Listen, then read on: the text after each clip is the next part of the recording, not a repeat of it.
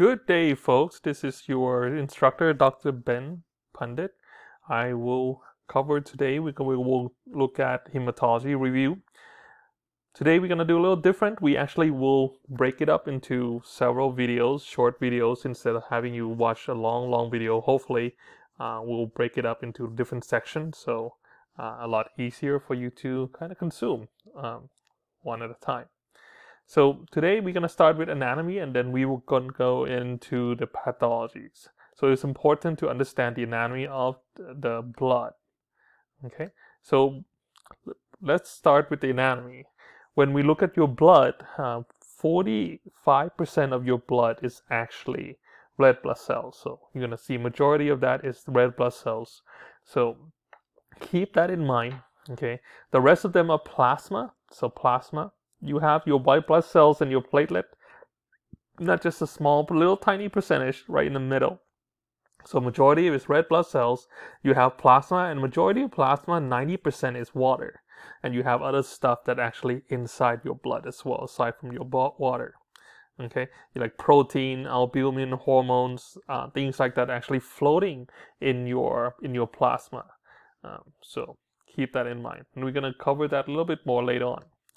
But one of the important things to understand is the life cycle of your RBC, life cycle of your RBC, and that's where you start. You start at kidney. Your kidney, especially right by the renal artery, kind of detects the level of oxygen. When that goes low, your kidney will actually produce a hormone called EPO, hormone called EPO, erythropoietin.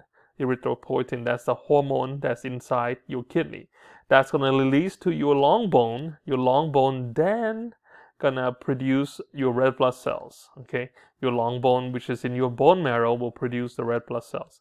The red, the new, brand new, spanky new red blood cells is called reticulocytes. Reticulocytes are the think of them like a teenager of red blood cells. These are the teen, teenage punk rock of the red blood cells. They don't last that long. They last about one to two days or so, uh, floating in your blood these guys actually become very helpful for us to understand what's going on in terms of your production of RBC. If these guys are low, you we you know we know that something is wrong in terms of producing the red blood cells. If these guys are high, then you know we could know that could be something like cancer, leukemia that could cause these guys to go high. We're going to talk more about that later on. So these guys become very useful. Uh, after a few days, it then it's going to go into the RBC, the your red blood cells. For the adult, that lasts 120 days. So these guys will patrol 120 days in your blood. For kids, usually lasts about 60 to 90 days. So infants, usually about 60 days or so. Toddler could and children could go up to 90 days. So that's about two to three months. Whereas adult, you have about four months. So after uh, after the 120 days or 60 to 90 days, where do they go? So they go to your spleen. Okay, you go to your spleen. So this is kind of uh, the end of the road for them. They say bye bye. We need to uh, pull you apart. So spleen actually pull it apart. Uh, they recycle the globin, the globin which is the protein. You have hemoglobin. They recycle the globin, which is the protein, and then we dump the heme. We get rid of the heme through the liver, through the liver. So your heme will convert into uh, bilirubin, and then you could poop that out in your poop, uh, in your feces, or it actually could you could pee it out in your in your pee. Okay, so either ways, uh, majority of the time is actually your poop. Ninety percent of the time is go out through your poop. Only about ten percent or so go out through your pee. Okay, just keep that in mind that we recycle the protein, but we get rid of the heme. Okay, we get rid of the heme. This is an important chart to remember uh, that the blood stem cells actually divided into two, the myeloid stem cells and the lymphoid stem cell between those two. Uh, the myeloid, um, let's talk about the lymphoid first. Um, lymphoid actually goes into the lymphocytes, B cells and T cells, so mostly your your um, white blood cells, your immune system, your white blood cell. We talk about what B cells does, what talk about what T cells does, natural killer cells as well. So come from lymphoid. Myeloid does about everything. You have the red blood cells, uh, you have platelets, and also you have other types of your white blood cells like your eosinophil, basophil, neutrophil, and monocyte, also part of the myeloblast. Uh, your red blood cells, again, uh, coming from my- myeloid, um, your platelets uh, is a fragmentation of cells, fragmentation of cells. Just imagine that you have a, a piece of paper and you start tearing that piece of paper into little pieces. That's what platelet is. You have they come from one big huge cells and then you actually tear that cells apart into little tiny cells. So the platelet is a fragmented cell. Okay. Usually we talk about the how long the RBC lasts. Um, platelets usually um, last doesn't last that long. Okay, platelet only lasts about one to two weeks. Most of the time, it's about 10 days or so uh, for platelet. Doesn't last too too long.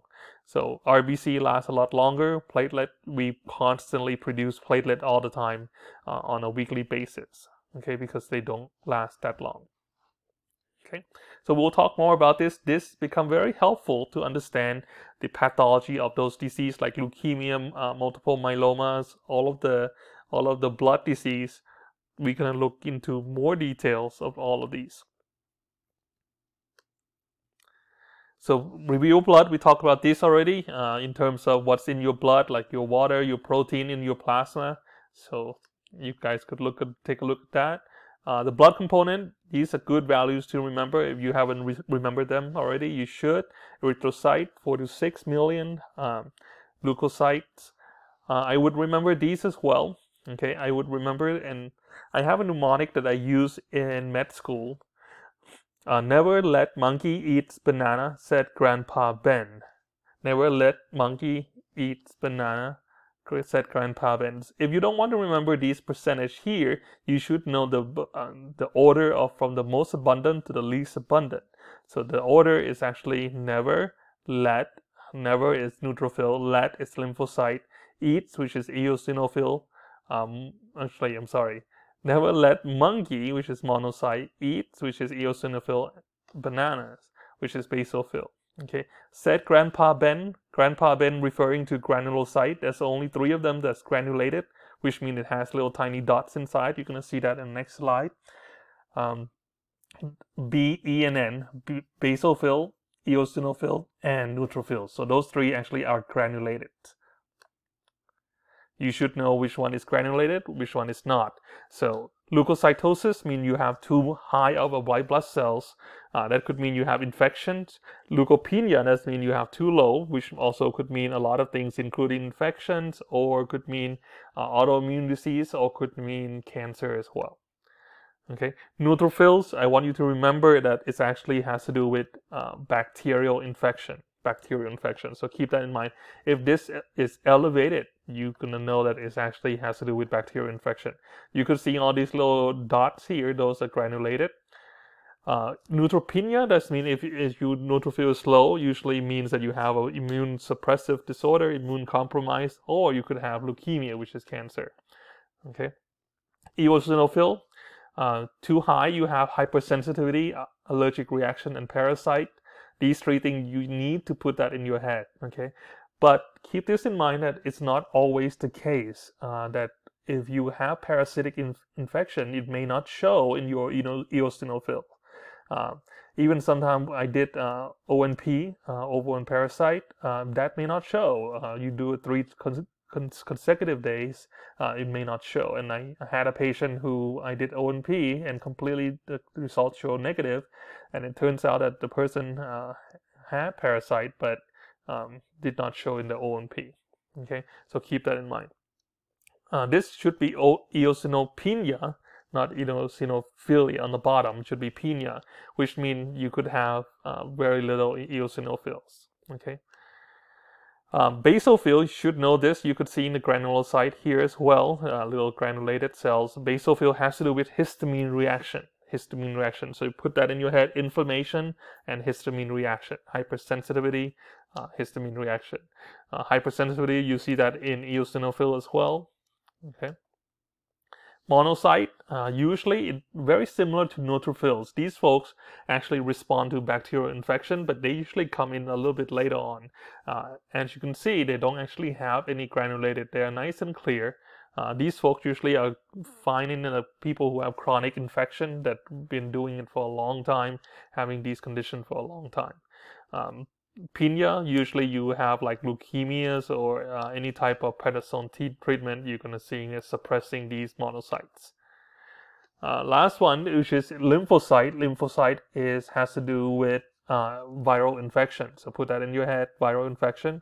Uh, not specifically to just uh, Epstein-Barr, but any other type of viral inf infection, you oftentimes think of lymphocyte. But again, all of these is not 100%, but just for your the sake of your test uh, that for this class and also for your 3P exam, just know that this is a general rule and general things that we will we will ask you about that you know that uh, what they represent. First disease we're going to talk about is mono. Mono. Mono, mono. So mononucleosis, which is kissing disease. That's why you're seeing a big, huge lips here. Okay, kissing disease. Uh, you definitely need to know the cause. The cause is EBV. When in doubt, always pick EBV. Okay, when in doubt, uh, always pick Epstein-Barr virus. Uh, that's why we call kissing disease because that's how we transmit it, very easily transmitted. Uh, the triad, you should remember these three things: fever, pharyngitis, and lymphadenopathy. That's the key for the for the um, for the triads. Okay, the symptom could vary from one person to another. Some people are in symptom asymptomatic, doesn't have any symptom at all. Some could be sick in the bed for like three months, couldn't even get out of bed. Some, you know, may have a uh, horrible time just for first week, and then after first week they could completely do normal stuff. So it really varies from person to person, but keep that in mind.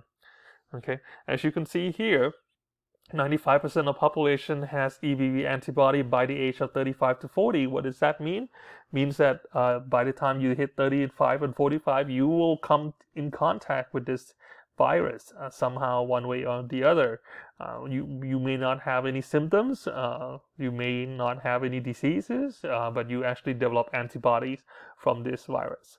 Some people may have mono, uh, symptom of mono, and some people may not. Okay, uh, we could do mono spot test to see that. Uh, something to keep in mind that pe people when go when they have mono, you, you could have an enlarged spleen. Something to uh, monitor your patient is that they may have enlarged spleen, and if they do have enlarged spleen, you want to make sure that they prevent them from having a spleen rupture. 0.1 to 0.2 percent could actually end up with spleen rupture. Okay. So again, like I said, we're gonna keep these videos short and I'll see you in the next video with anemias. Now let's talk about anemia. Anemia. So the first thing you should know about anemia is that what cause what are some of the causes of anemia? Okay, that could be boiled down to three main things. Okay, three main things. The one first one is bleeding kind of obvious there uh, because if you like let's say if i go and stab you aside from me going to jail uh, because i stab you uh, you actually will bleed out. That's pretty much the anemia. You're actually going to bleed out to death. Uh, that's anemic. You have have have a, hypovolemic shock meaning that you're losing your blood. So that's obviously is bleeding because you lost your blood Okay, that could come in acute or chronic. Acute or chronic. Acute meaning that I just cut you up right now. that's mean you're bleeding right now. That's causing you to become anemic. Chronic does mean you have a small leak uh, somewhere in your body. And the most common place, there are only two most common place. One is in your brain, which means you have hematomas and uh, other things, subdural hematomas, or um, we'll talk about that in neuro. Uh, or you could have in your GI, which also another common place, but the most common place is bleeding, chronic bleeding in your GI. Uh, this is where you're to do the occult blood, occult blood uh, in your office. Yes, um, something you must get used to it. Okay, uh, as a as a clinician, you're to be doing this all the time. I guarantee you. Okay, uh, putting on your glove, put on that little cape KY, uh, and up you go to where no man has gone before. Um, place, uh, do a little stir, and then you come out. You put, uh, you smear, you smear it on the little kit, the occult blood kit.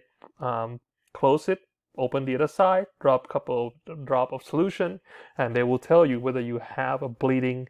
This person actually have a bleeding inside the colon. Okay, so something you get used to to do on a, almost on on a daily or weekly basis in your clinic. That's one. Uh, the other one is low bone marrow production. So this is uh, where uh, your, you know, where the source of the production. If you don't make enough uh, red blood cells, that something could be wrong there. Like you have B12, folate deficiency, iron deficiency. You're not making the red blood cells the way you're supposed to.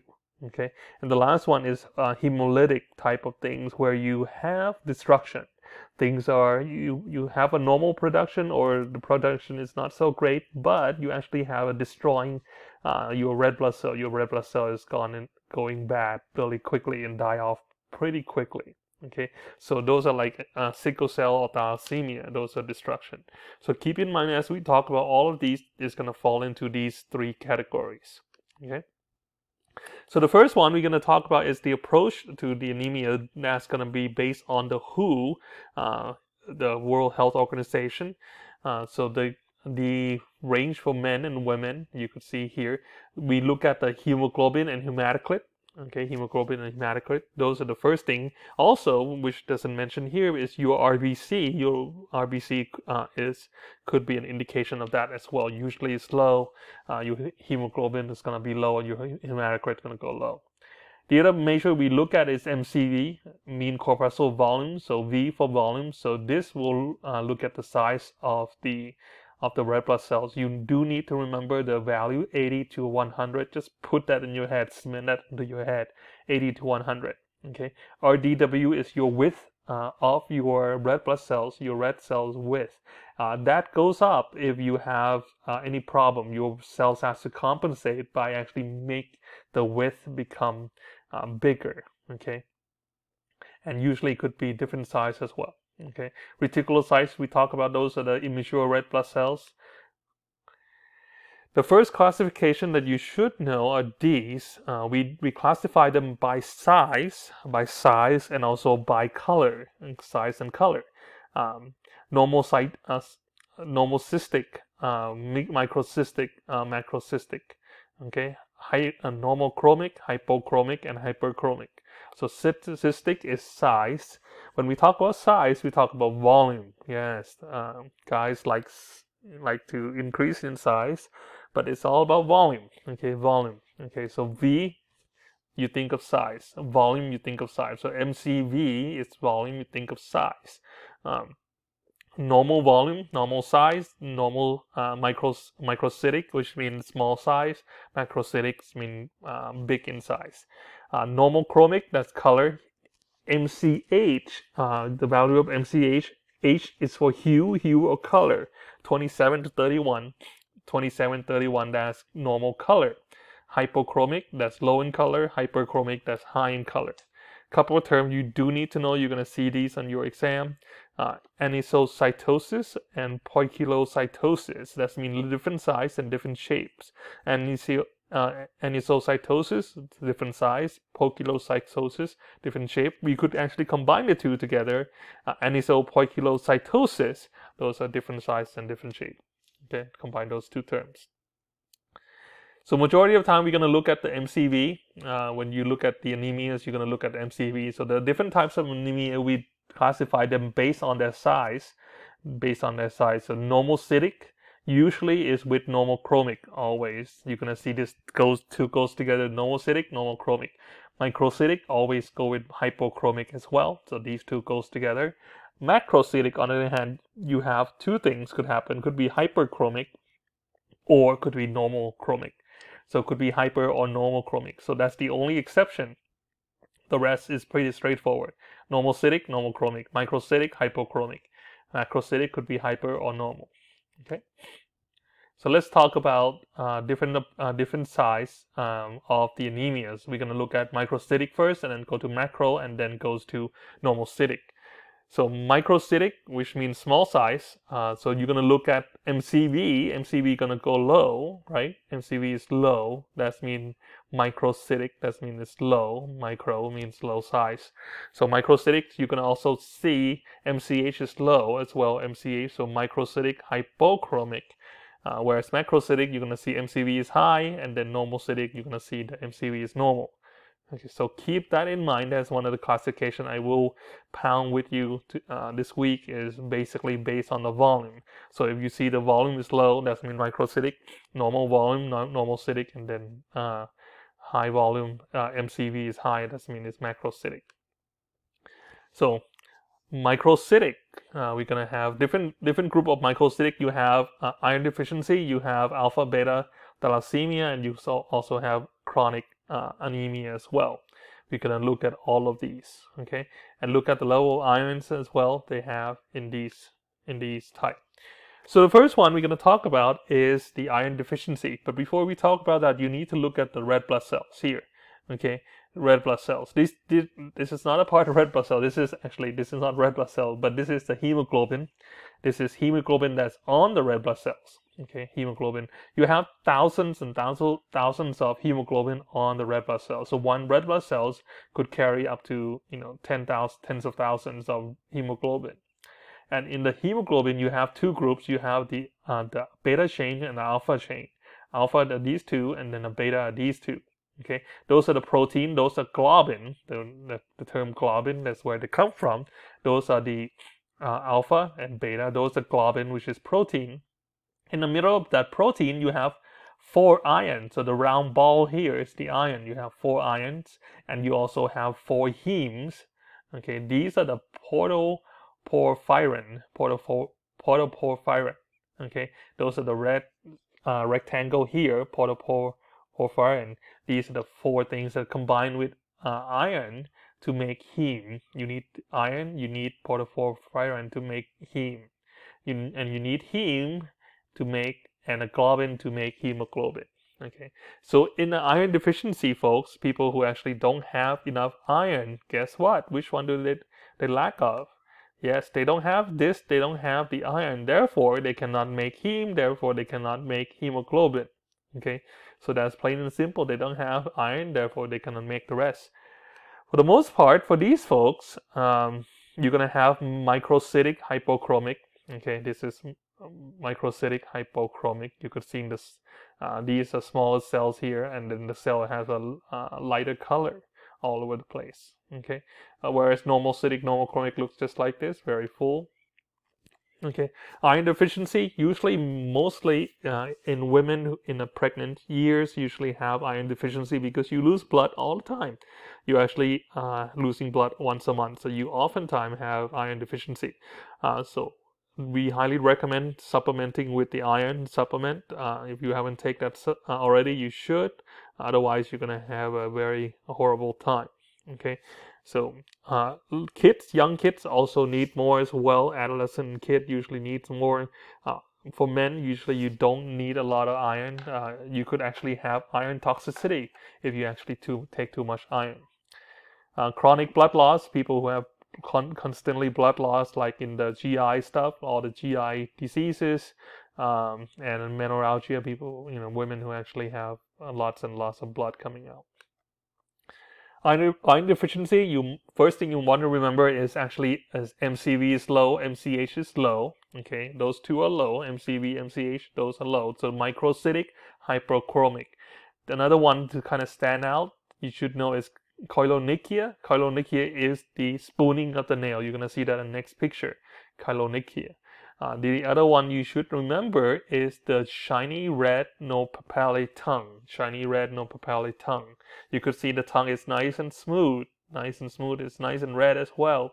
So that's a sign of iron deficiency. So these two are the key symptoms that you definitely need to know for your test. Other things, kind of, you could figure it out, like fatigue. If you don't have enough iron, you, not, you don't have enough uh, red blood cells, you're going to become fatigued. Uh, your heart going to beat faster because of the volume that you have. Okay, the rest pretty easy to remember.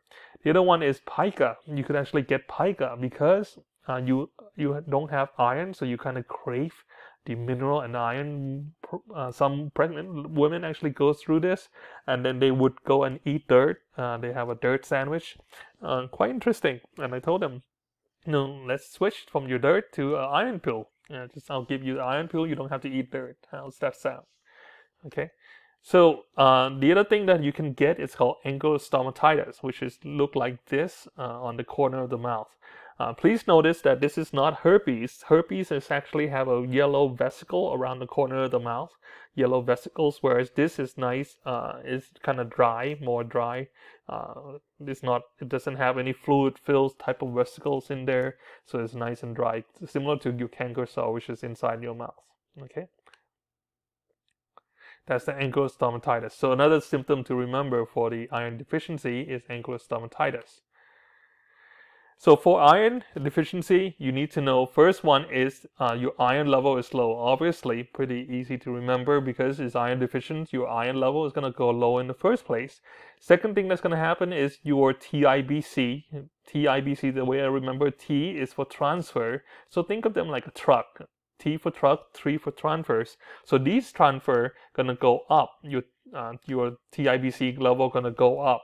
Okay, in your iron deficiency. Uh, and then your storage, which is the ferritin, your where you store your iron, your warehouse, is gonna have none or it's gonna be low.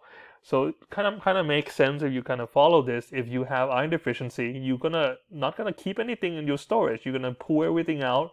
You're gonna put it in a, in a truck, transfer it to all of your cells so your cell could use it. Okay, so therefore you're gonna see low level of iron in your blood, no level or low level of ferritin, which is your store storage, and then your TIBC will go up. Okay, there's a difference between that and the chronic blood loss so we talked about this already, iron deficiency, your iron gonna go low, your TIBC gonna go up, and your ferritin gonna go down. But where in your chronic blood loss, so if you have like chronically bleeding out, your iron also gonna go low, but your TIBC is gonna go down because your body keep thinking, I need to save this up for the rainy days. We don't know what's gonna happen. We need to save this up for the rainy days. So your ferritin level gonna go up, your TIBC gonna go down. Okay.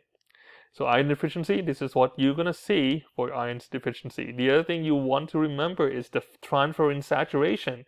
Transferrin saturation is going to go lower as well because your iron, this is the ratio of iron divided by TIBC. Your iron level goes down, your TIBC goes up, and your transferrin saturation to go down okay? So keep keep remember this okay? That's one of the keys. Uh, you could iron deficiency definitely could be uh, definitely could be uh, asymptomatic. So you definitely need to keep that in mind okay.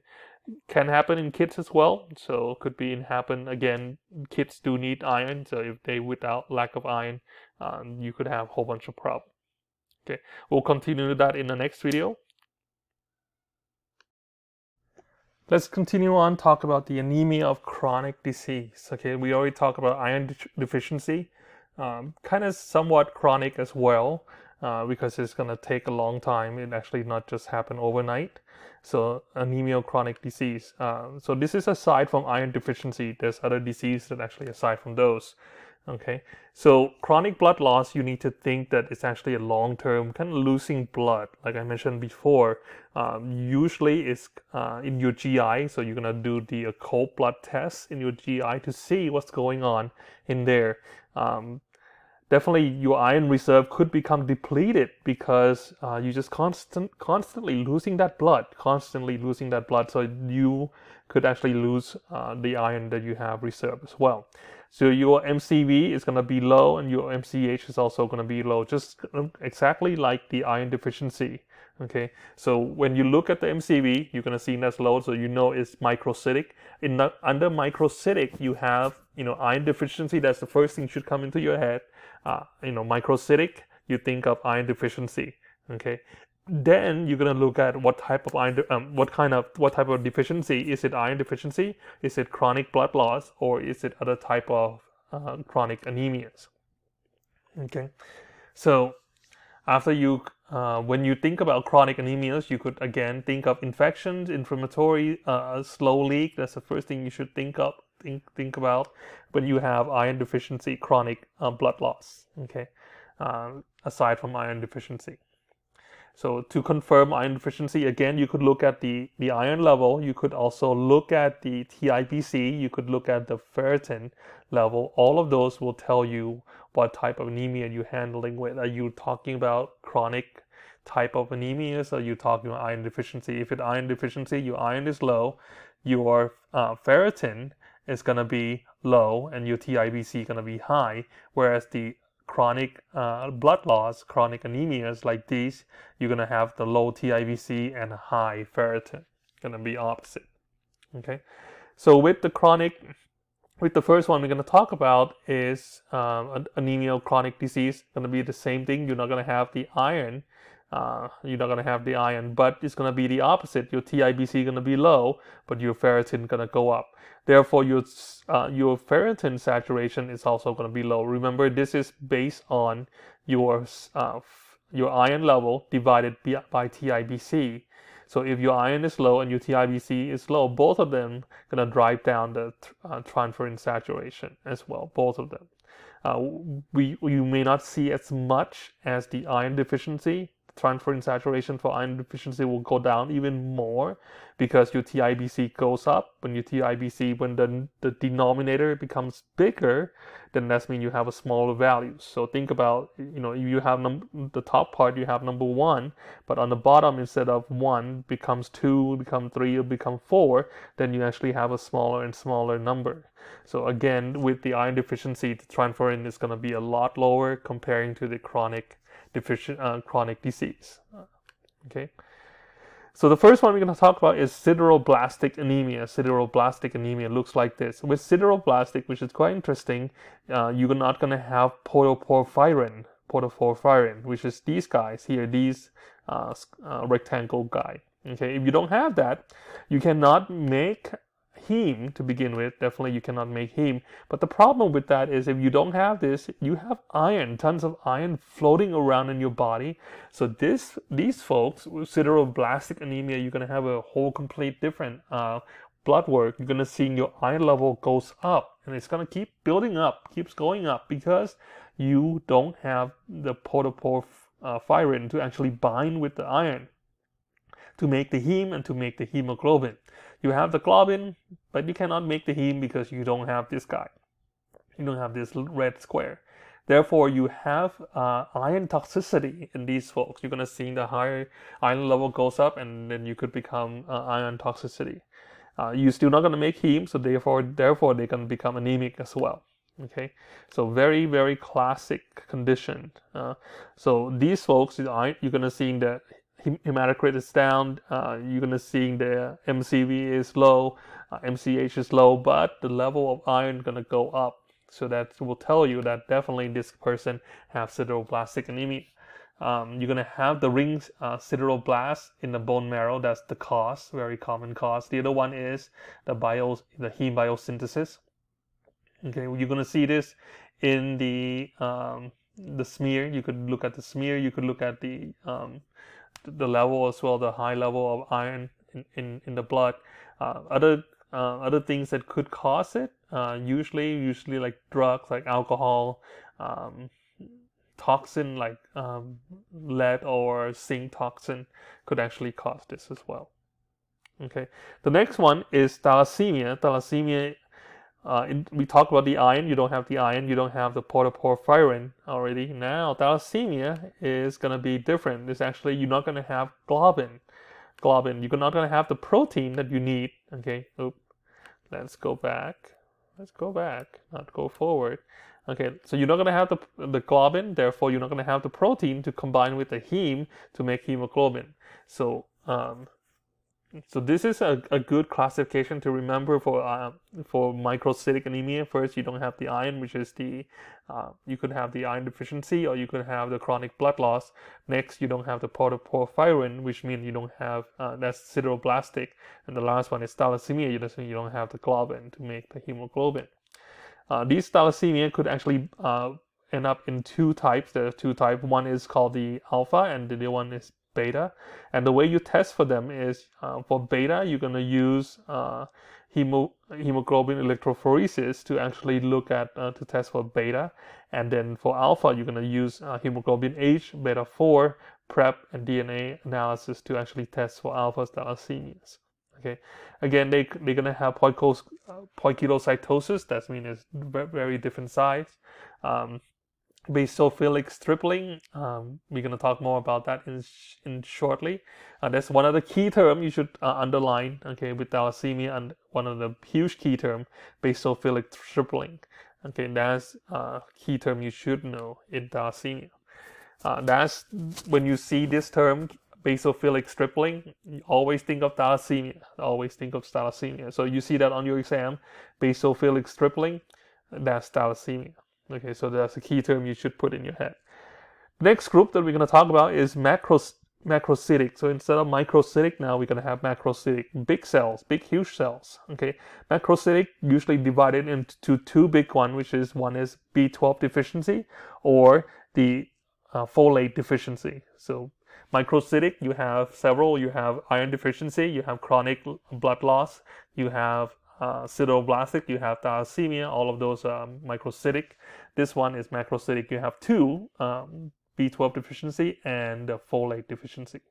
Okay. So for B12, B12 again is the macrocytic. So MCV is high. MCH could be normal or could be high. Okay. So could be high, uh, elevated, or could be normal either one of those two. Key thing to remember for uh, B12 or cobalamin uh, deficiency is called, we call that pernicious anemia. Pernicious anemia is a name for B12 deficiency. Uh, is intrinsic factor. Intrinsic factor, what is that? Uh, intrinsic factor is actually in your stomach.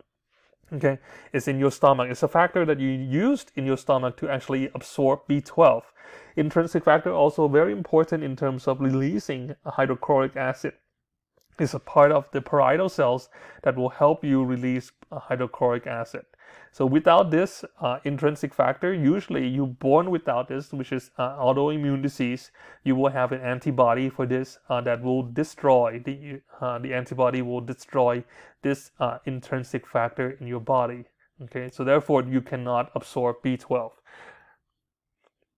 So other things that could absorb, uh, could cause this is this is something to keep in mind uh, with metformin. So if you actually give metformin to your patient for a long period of time, two or three years, you want to check to see whether they could actually develop um, pernicious anemia. Pernicious anemia. So make sure that they do not develop pernicious anemia. Okay, and if they do, you need to actually give them a little shot of B12. So what B12 does is actually help convert uh, back and forth homocysteine and methionine. So convert these two. So without this conversion, you actually will uh, will actually have problem with demyelination of your DNA. So your DNA become demyelinated. So keep that in mind. That's one of the biggest thing for B12. So if you have problem uh, with pernicious anemia, the symptom, one of the symptoms that you're gonna see is you're gonna see the neurological disorder. You're gonna see where the problem is uh, with paresthesias, which means you have numb, numbing of your fingers and toes. Uh, in this one, you could see if you have folic acid deficiency, even though in the book we'll say that uh, folic acid will not lead to this, but uh, in here you could see clearly that folic acid leads to glossitis. Folic acid deficiency actually lead to glossitis. Uh, cobalamin, which is B12 deficiency, lead to demyelination and also lead to that paresthesia. Okay, paresthesias. So in your book, uh, if you read your book, uh, it actually will say glossitis as a part of the B12 deficiency as well. But technically, it can be because it's you have B12 deficiency it could lead to folic acid deficiency and eventually you get glossitis. Glossitis is inflammation of your tongue. Okay, so remember trying to differentiate this and the red tongue with no papillae. If do you remember what disease that come from? We just mentioned that uh, in the other video. Yes, it's from iron deficiency. If you have iron deficiency, your tongue will be nice and smooth, no papillae, and it's also going to be, become red. But the redness doesn't mean you actually have inflammation. This one is inflammation. You have constantly red. And the, the difference is you could see that this one you still see the papillae, uh, there's little bumps on your tongue. The other one you won't to see the bump on the tongue, it will not be nice and smooth. Okay, so with the macrocytic, you're gonna have the uh, high MCH, uh, high MCV, and uh, normal or high MCH. Okay, you're gonna see in the low serum B12. You're gonna see positive intrinsic factor antibody serum in your blood. So you could test for the positive antibody as well as you could test for the B12. Okay. So B12 deficiency of all of this, you uh, you could do the um, Schilling test to see whether you have uh, pernicious anemia uh, from other causes. And you could, if you want to treat uh, treat it, don't give them the pills, oral pills of B12. You need to inject them with B12. Uh, there are different kind of B12 as well. Hopefully you cover that in your pharm class. Um, so keep that in mind. There's a couple of types. So megaloblastic smear, this is what it looks like. Uh, so what, what happened with um, megaloblastic anemias is technically speaking, uh, your body become compensated okay compensated because you your body uh, doesn't have the b12 to actually carry um, doesn't have uh, the the B12 cannot absorb B12, therefore um, cannot uh, absorb the component that actually make hemoglobin to actually help um, put the, the, the color to to the cell. So your your body compensate by since it cannot carry those oxygen, you have less chance of carrying those oxygen. Your cells become bigger, macrocytic. Uh, you actually become bigger to hope, hope, hope, hoping to actually carry more oxygen throughout your body. Okay, so key symptom to remember is paresthesia on your finger and your toes, uh, spastic of flaccid paralysis. You could actually have those. Again, it has to do with neurological symptoms. So anything that has to do with neurological could could lead to that. Folate deficiency. Uh, basically, you don't enough eat enough folate. Folate is in your bean, lentils, asparagus. So eat more greens, you will get folate. So um, for most part, uh, that's the only way you become uh, folate deficiency unless you have B12 deficiency. Okay, so just have if they do have one without B12, then you just tell people to eat more beans. For women, uh, become a big problem. You, you, have folate deficiency. You could get by um, uh, you could have um, birth defects, especially during pregnancy. Uh, if you have lack of folate, uh, you could have a spinal bifida uh, an opening of that spine. You could have maldeformation of your baby. So that's why we put that in your prenatals. Okay, so hopefully you keep uh, make sure that they they take those. The next one is normocytic, and we'll talk about that in next video. And now we're to talk about the normocytic, normochromic. Okay, so with the previous two, the microcytic and macrocytic, your cell had uh, compensate by become bigger or smaller and create more size or whatnot. Uh, your cell has been has changed to compensate for what's actually going on. Uh, whereas normocytic, your cell hasn't really changed. Everything actually stay in the same size, same color. So your cell, your cell either didn't have enough time to change it, or something is so wrong that actually make it impossible for your cell to change, to compensate, to adapt to what's going on. Okay, so we're going to talk about some of those. The first one we're going to talk about is the acute blood loss. Acute blood loss basically if i stab you like i said mentioned earlier if i stab you or cut you what you're going to see is you're going to see that you're losing a lot of blood and you become uh, you have this acute blood loss. So your cell hasn't really have time to adapt uh, to the, the loss of the blood. So that while you're going to see a normocytic and normochromic your mcv is going to become normal your mch is going to be normal so uh, in this category, you want to keep thinking about acute blood loss. That's one, and then you're going to have aplastic anemias and post hemorrhagic type of blood loss. So these are the categories that you want to keep in mind uh, when we talk about uh, normocytic and normochromic. Okay, so any type of trauma, peptic ulcer, hemorrhoids, I mean, you really need to have like explosive type of hemorrhoids to lose a lot, a lot of blood to actually have to become anemic. Uh, just a little, a little blood, uh, just a little pite wouldn't do uh, unless you have a constantly every day you have that explosive hemorrhoid uh, just kind of bleeding out like crazy every day, then you're gonna have acute blood loss. But eventually you become chronic because then you know you're losing blood so much. Eventually you will gonna end up with microcytic and micro uh, hypochromic instead. Okay, same thing with GI bleed. If it's just acute type of thing, then you're gonna see that. But if it's chronic, then you're gonna become uh, microcytic instead. Okay, if you lose a lot of blood, again, what what is your kidney going to produce? This is one of the first thing I covered this week is EPO. Yeah, so erythropoietin. They're to uh, release erythropoietin. So then your bone marrow will be produce more blood in a week. Other category, we're going to look at all these uh, other category you, you want to know aside from acute blood loss is aplastic anemia. That's the last one we'll talk about. Aplastic anemias.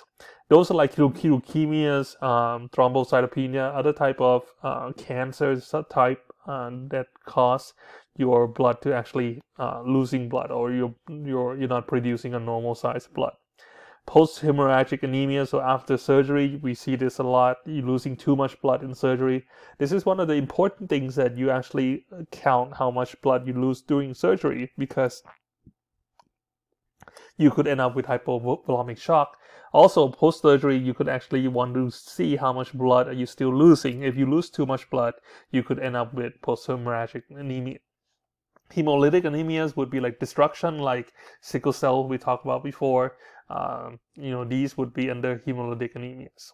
Okay, and you could have anemia of chronic in- inflammation as well.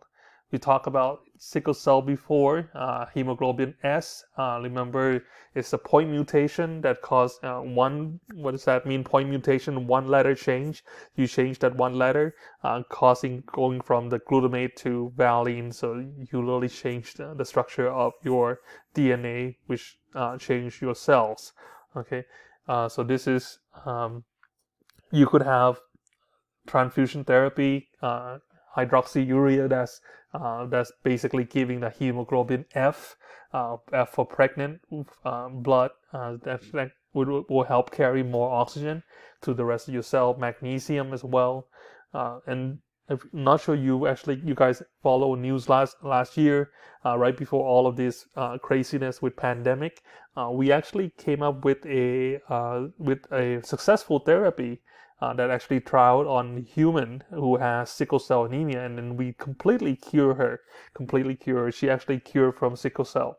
Uh, we used the CRISPR gene therapy uh, to actually go and modify the gene. Remember, this is one missing letter, so we could actually go in and modify the rest of her gene, making sure that she reproduce the, uh, the solid uh, red blood cells, um, t- giving her the correct protein to tell your body to make the correct type of red blood cells.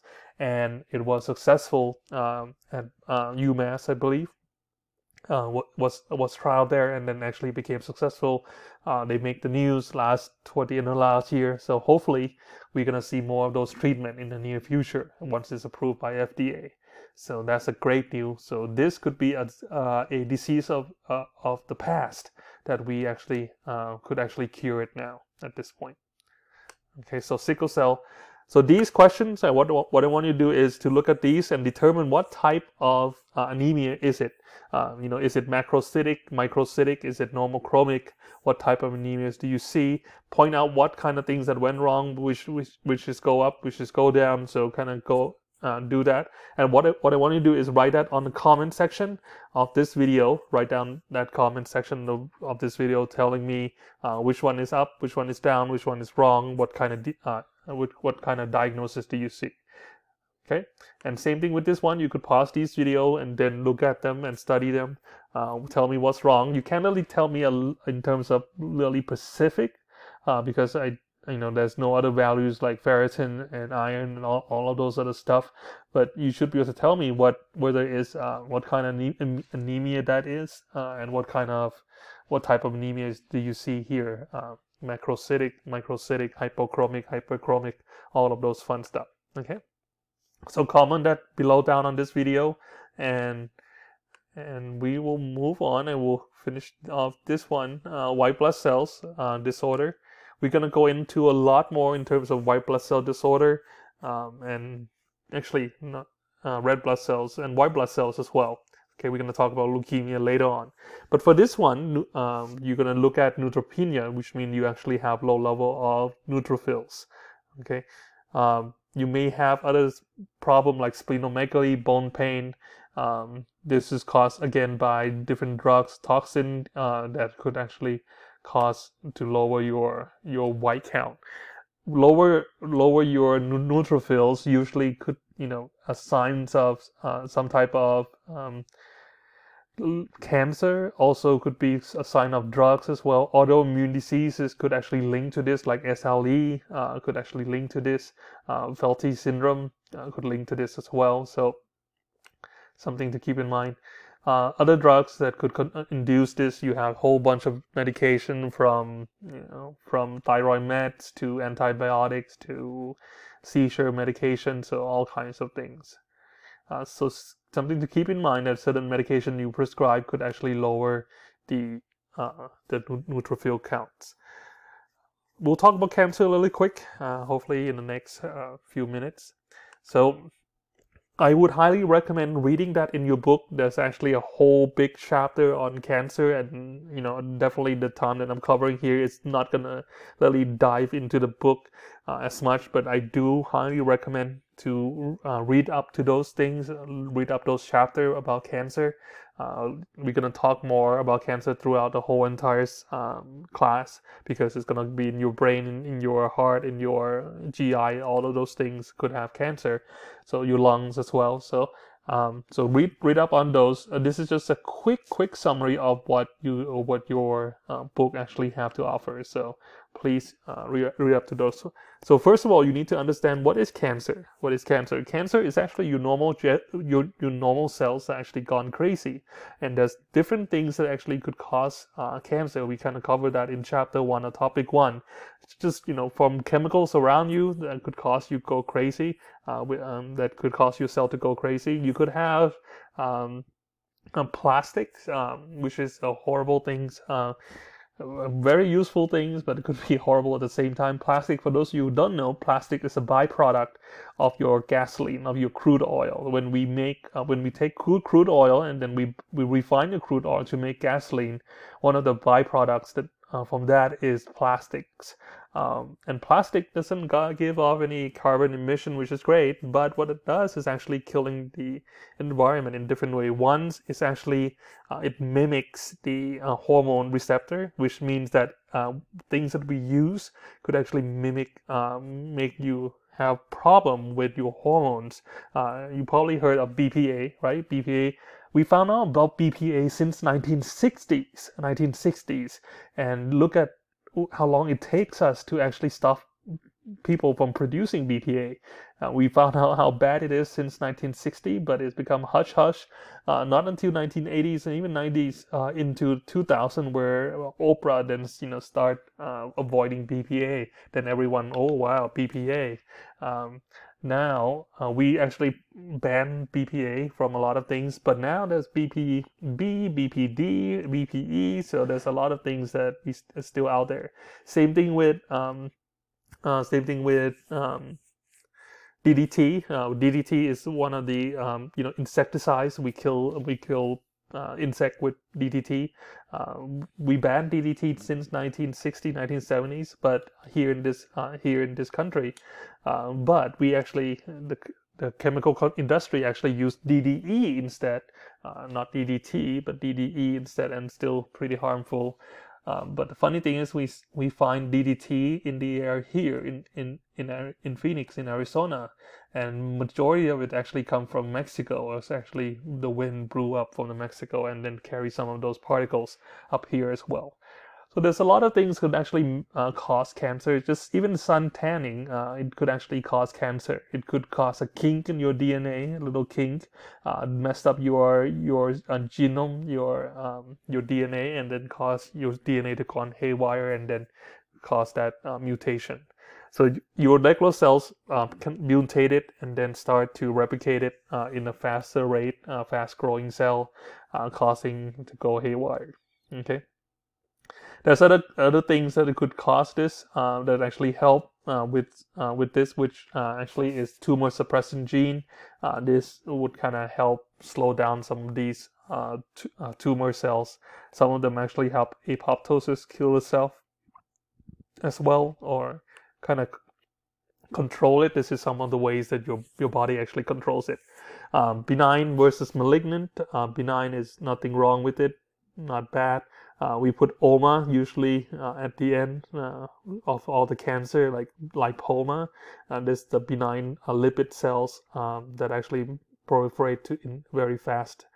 Uh, malignant, usually we use the name like carcinoma, um, uh, basal cell carcinoma, using the actual cell, small cell carcinoma, um, to describe what that is, what kind of cancer that is.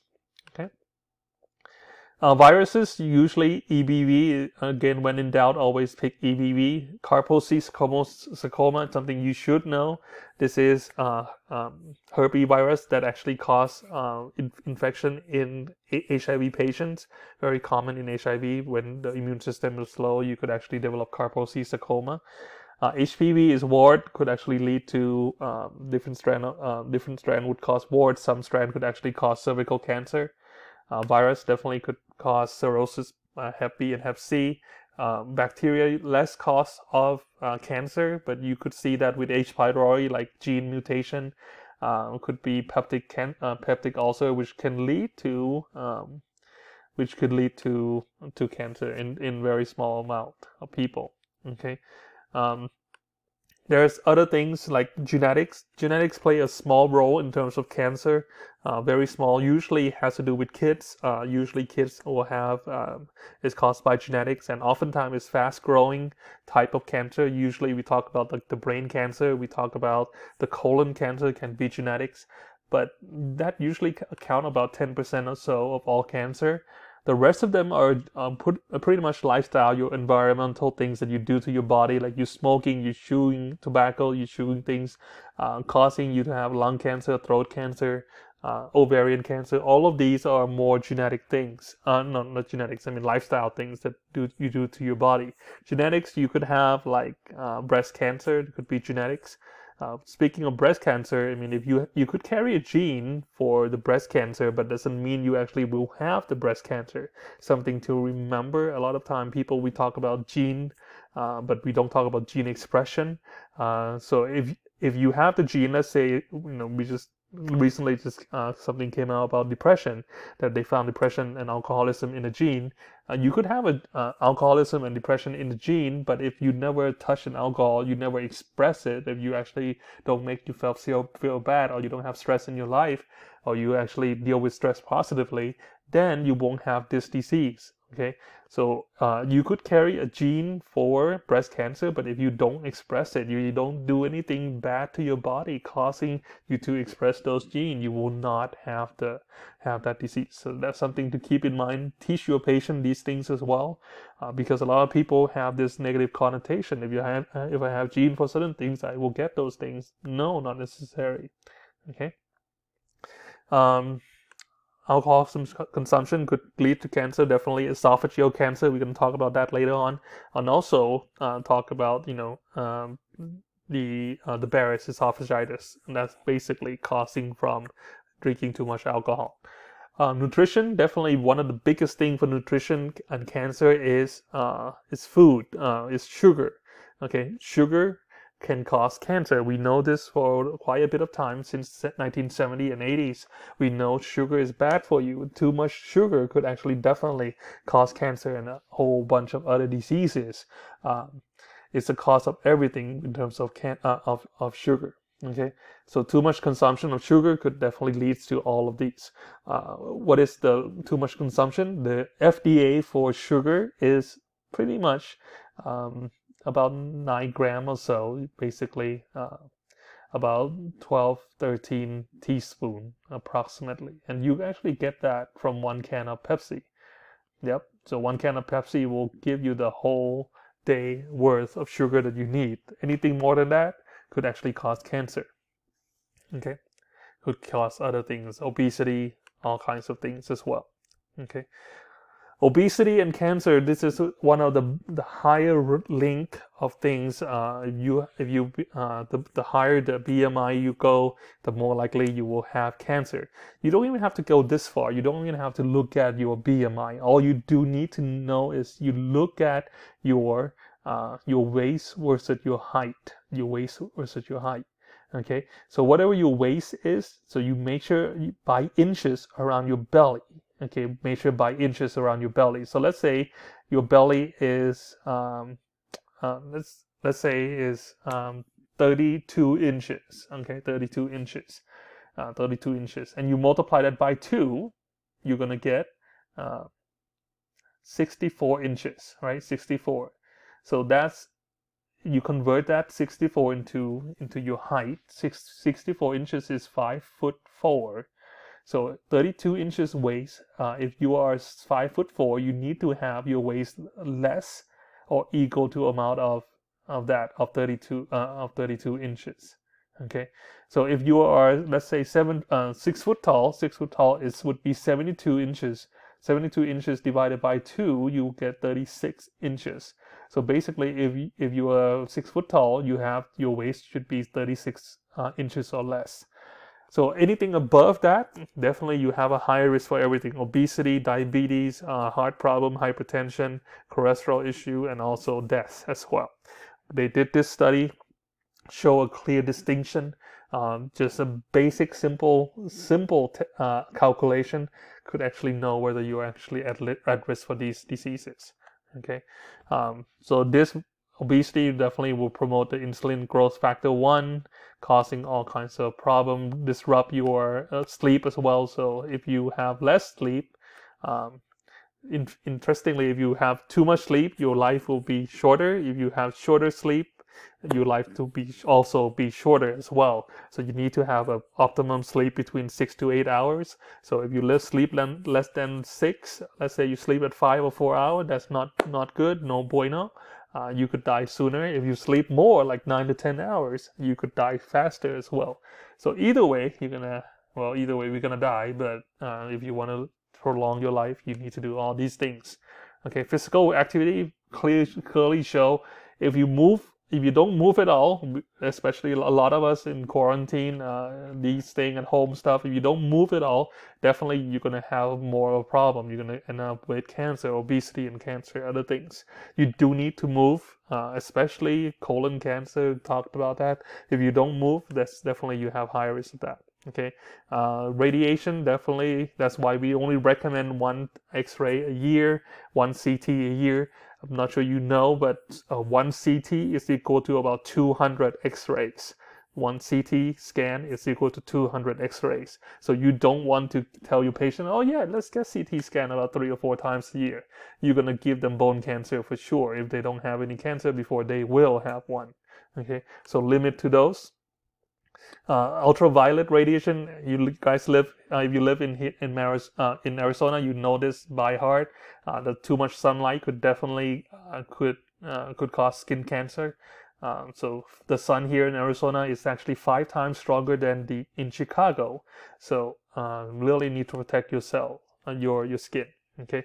Other chemicals that could could kill you would be asbestos um, you know, and uh, other things like benzol, benzene is actually in your uh, in your um, plastics. Um, if you actually use plastic, like especially a five gallon water cooler, five gallon thing that you actually order from uh, Arrowhead and places like that, um, that could give you benzene and that could disrupt your hormone, could have hormone disruption, could cause uh, all kinds of problem like infertilities, uh, you know PMS and other things as well. So keep that in mind. Heavy metals, that's a whole different story, uh, long story that could link with um, link with environmental medicine. So all of this, if you guys interested, we could talk. I could talk to you more about in a different videos or different time uh, regarding environmental medicine. Let me know in the comment below. I'll be more than happy to go into those a lot more. Okay, pollutions uh, definitely could cause cancer um, people who, uh, especially um, for those of you who don't keep up with the news, there's P- something called PM 2.5. Uh, there's a um, PM stand for uh, particle molecule 2.5 this is the size of the molecule is very small uh, usually the molecular mass you, where it doesn't actually contain those uh, a lot of country that actually uh, use a chemical factory uh, they actually have a lot of smog uh, the problem actually become prominent in the country that around the equators and Asian countries as well. where does it have a lot of smog and pollution. Uh, when you have a lot of smog and pollution, you could actually lead to a lot of uh, lung cancer and other things.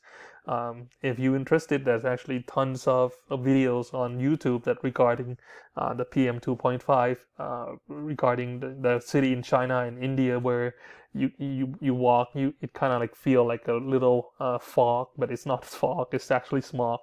Um, all these particles actually get into your lung, they they sick and die. All tons of people actually get sick from it because they can't even breathe um, normally. So pollution is getting worse in the, uh, in in our world. So.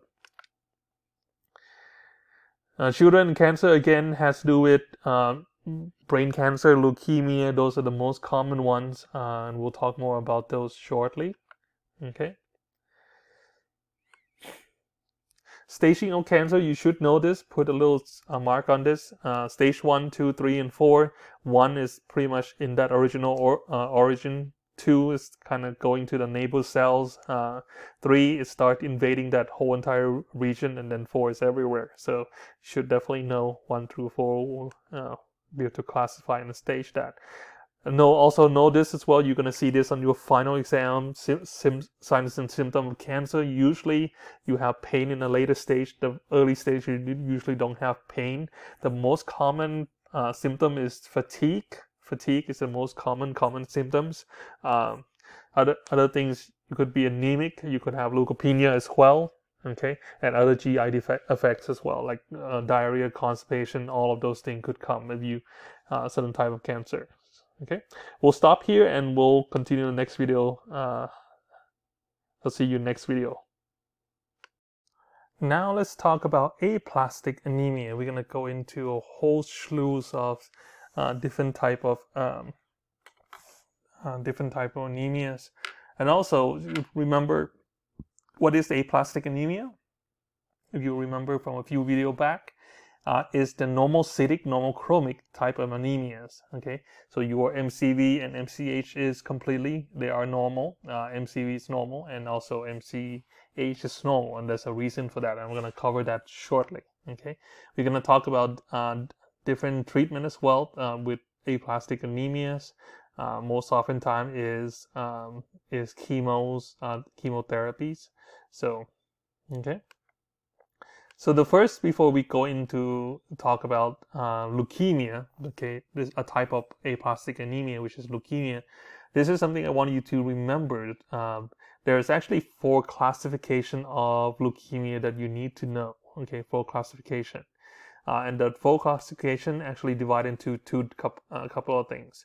This is uh, the chart that I show you very beginning of this PowerPoint. Okay, uh, you have two two cells, uh, the myeloid stem cells and the lymphoid stem cells, myeloid versus uh, lymphoid.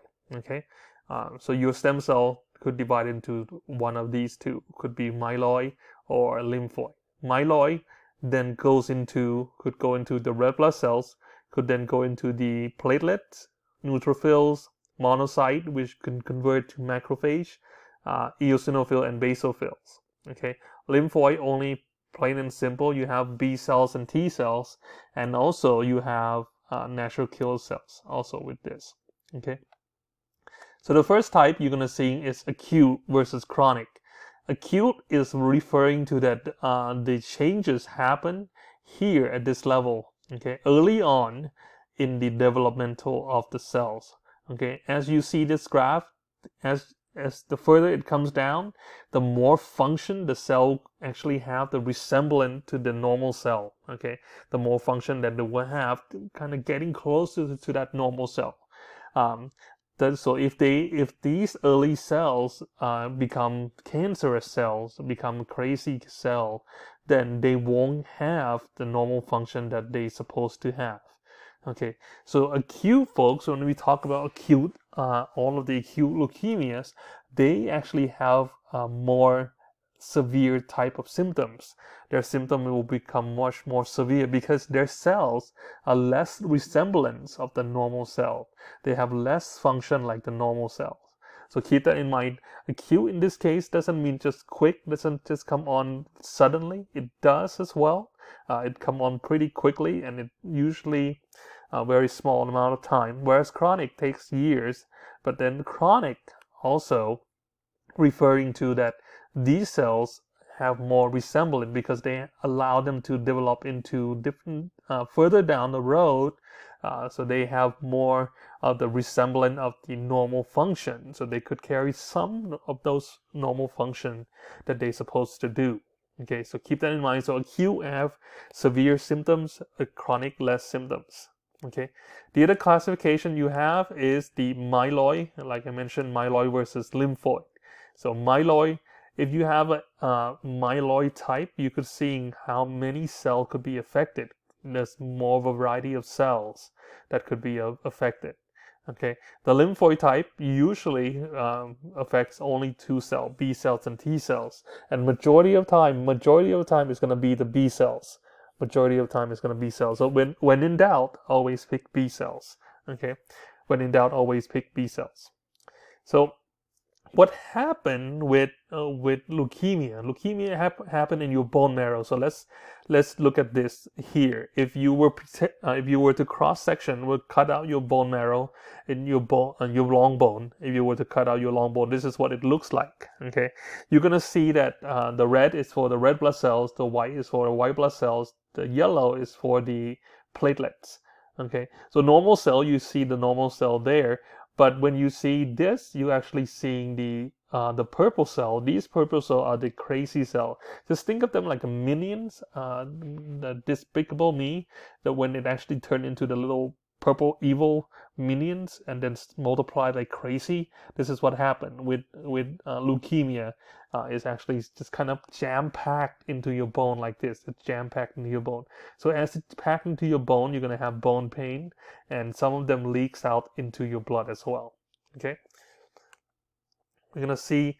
Uh, to um, with leukemia, I don't want you to kind of remember just the symptom of them because there's a a, long list of symptoms. Just kind of i want you to think it through Th- think it through and then you should be able to come up what kind of symptom you will see. Because all all of the leukemias all the lymphomas actually have the same symptoms exactly the same symptom. Lymphoma leukemias uh, it's really almost pointless to remember all of them. But just kind of think of the general gist of what kind of things that you expect to see with these things okay? So for instance if it's um, for these bone marrow, bone marrow usually produce uh, a few things. The first one would be red blood cells. The second one is white blood cells, and then the third one is platelet, uh, like these guys. Okay, so these are the three main things. So normally they will produce this. With leukemia, you cannot produce them. You can actually don't have that production. So what happens if you don't have the red blood cells production? What kind of symptom do you think you will have if you have a lower red blood cells? You don't have enough red blood cells in your body. What kind of things that you will see? Okay, so things that you see like anemia, pale, fatigue, shortness of breath, weak, loss of appetite because you don't want to eat anything, weight loss, uh, night sweat. The, why do you have night sweat? Imagine this if you don't have a lot of red blood cells. So your oncotic pressure goes down remember from uh, week two. Your oncotic pressure you have less stuff inside your blood. Your oncotic pressure goes down. Your hydrostatic pressure goes up. Your water in your blood you have more water inside your blood. Therefore the water going to travel from high to low. So you're going to see that water come out leaks out on, off of your blood. So therefore you're going to have nice sweat okay? So keep that in mind so just kind of think it through. You should be able to come up with this. Um, next one, which is WBC, white blood cells. Uh, if you don't have white blood cell, what kind of symptom would you have? If you don't have white blood cells, you're going to have infection, you're going to have fever, you're going to have frequent infection. Pretty plain and simple. If you don't have platelets, uh, how about you don't have platelets? If you don't have platelets, you're going to bleed like these. You're going to have purpura, you're going to have petechiae, you're to bleed everywhere. You have purple spot, bruising, because you don't have platelets, so things to leak out. And also, again, you can also have bone pain because these kind of these guys are packing into your bone um, left and right like this. You really jam packed, so your bone you're gonna have bone pain. One thing to keep in mind: your R, your WBC may rise, your uh, white count will actually rise because they produce these uh, crazy stuff coming out. Uh, with these crazy uh, crazy cell cancer cells, uh, when you when we do the testing, it looks like in the WBC, it looks like you know those guys they're supposed to what they're supposed to be, but not quite. So your WBC may may rise. Okay, you do, those level may rise, but in actuality, even though the level is rising, but your in fact your usable, your actual real cell are very very low. Your your real white blood cells are really low because you have all these cells that you can really use okay as a real thing. So keep that in mind. So the first one we're going to talk about is the myeloid. We talked about myeloid already. So myeloid disorder. So that's going to be AML and uh, C, uh, CML. Okay, AML and CML. So acute uh, myelogenous leukemia and acute uh, and chronic um, myelogenous leukemia. So we'll, we'll start with the first one, which is AML. Uh, AML usually in the older adults, 65 and above, and usually you're gonna see plain and simple. This is the plain thing you need to remember. It's actually gonna have Auer rod, Auer rod. Okay, uh, if you see this, if you see this on the, on the exam, uh, anywhere they mention it, that's mean they have AML. Okay, so again, AML 65 and above usually, um, but you could see here exposure to benzene. Benzene again is in the, your plastics. Uh, you, you uh, use a lot of plastic stuff. Uh, we don't recommend putting plastic bottles, especially in the car, uh, for a long period of time because it's off gassing. And if you look at all of your water bottle, it's only tell you to use only one time. If you use reuse them, uh, you're gonna get all of these lovely chemicals in, in your body. Okay, um, you're gonna see the little triangle. If you look at all any plastic, you're gonna see this triangle. The lower the number is, the, the worse it is. So if usually water bottles actually have one, like one of those Arrowhead or um, any bottled water, you actually have one. You're supposed to drink it and throw it away. If you reuse those, you're gonna get those chemicals into your blood. Okay, the higher number like Nalgene, like if you use Nalgene bottles, uh, usually that's be like seven. Uh, so higher number you have um, uh, those those uh, those higher number is actually less chance of uh, off off gas, um, but long term use you can as well. Okay, so Auer rod looks like this little rod. Uh, next picture you could see here. These are the proteins, protein that create by your when your cell gone crazy, when your cell become cancer, you will see these things. So when you see this, when they mention the word rod, you know it's AML. Uh, next one is ALL. ALL is acute lymphoblastic leukemia. This is uh, lymphoblastic. Remember, that's the um, the the lymphocytes, folks, the B cells and T cells, and most of the time, it's always go with B cells. Okay, 85% of the B cells, only 15% of T cells. So uh, when in doubt, when in doubt, always pick B cells. Um, ALL is uh, the most common childhood leukemia, um, and one of the most common cancer for kids. If you actually work in peds, you see this all the time. You see children coming in with uh, with ALL. Something you should remember is they have a high survival rate. And I know, I know, some of you uh, works in peds unit uh, PICU or NICU, and you're like, no, I see this, uh, I say, I see them die all the time. The, those the one that you see them die usually is only about 20% or so or less. Uh, most of the time, uh, the treatment works pretty well. The, the chemo and the uh, radiation oftentimes works.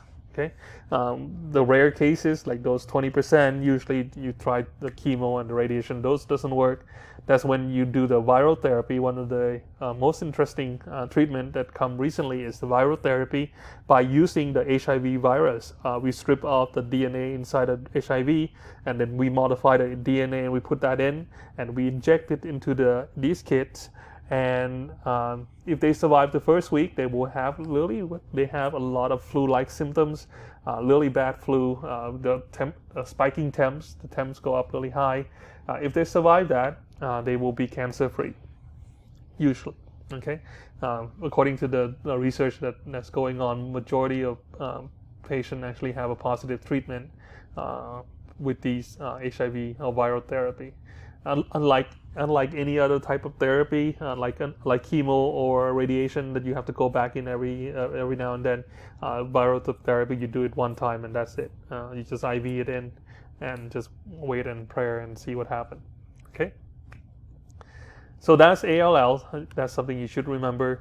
Uh, next one is myelo. Um, the uh, we're gonna talk about the uh, CML. CML. So chronic myelo my, myelogenic leukemia. Okay, chronic. So the key term for chronic CML is CML uh, is Philadelphia chromosome. This is the key term that you should know. Usually, this is in the adult age, 25 to 60 years old. Uh, uh, Philadelphia chromosome. This is a transposition of chromosome 9 and 22. What does that mean? Whoa, fancy term, transposition. basically, switching tails. All you have to just think of is switch tails. You, they switch chromosome 9, switch tail with chromosome 22.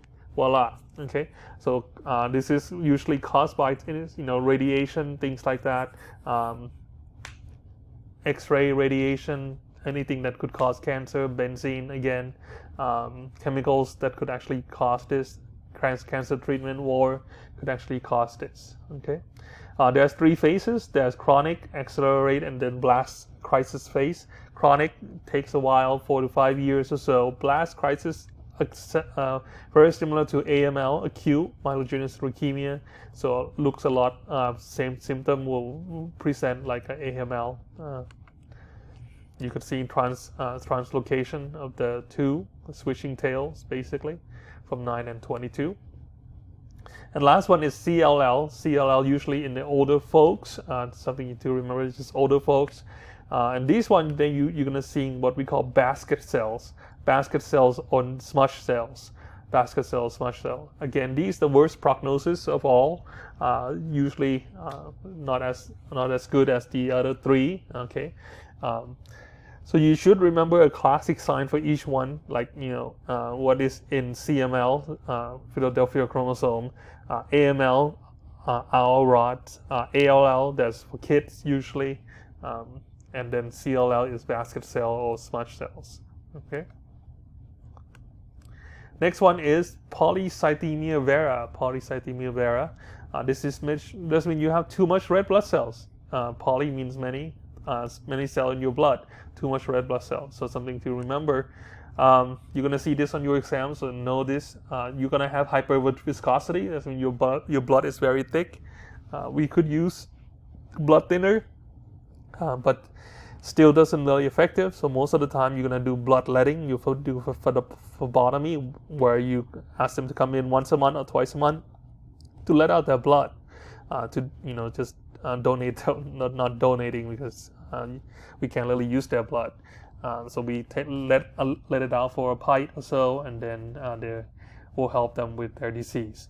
One of the things you're gonna see is they're gonna become pruritus, become itchy during warm bath or shower. You're gonna see have these red complex or ruddy complex. Uh, this is called ruddy complexion, these red faces you could see right after shower or so.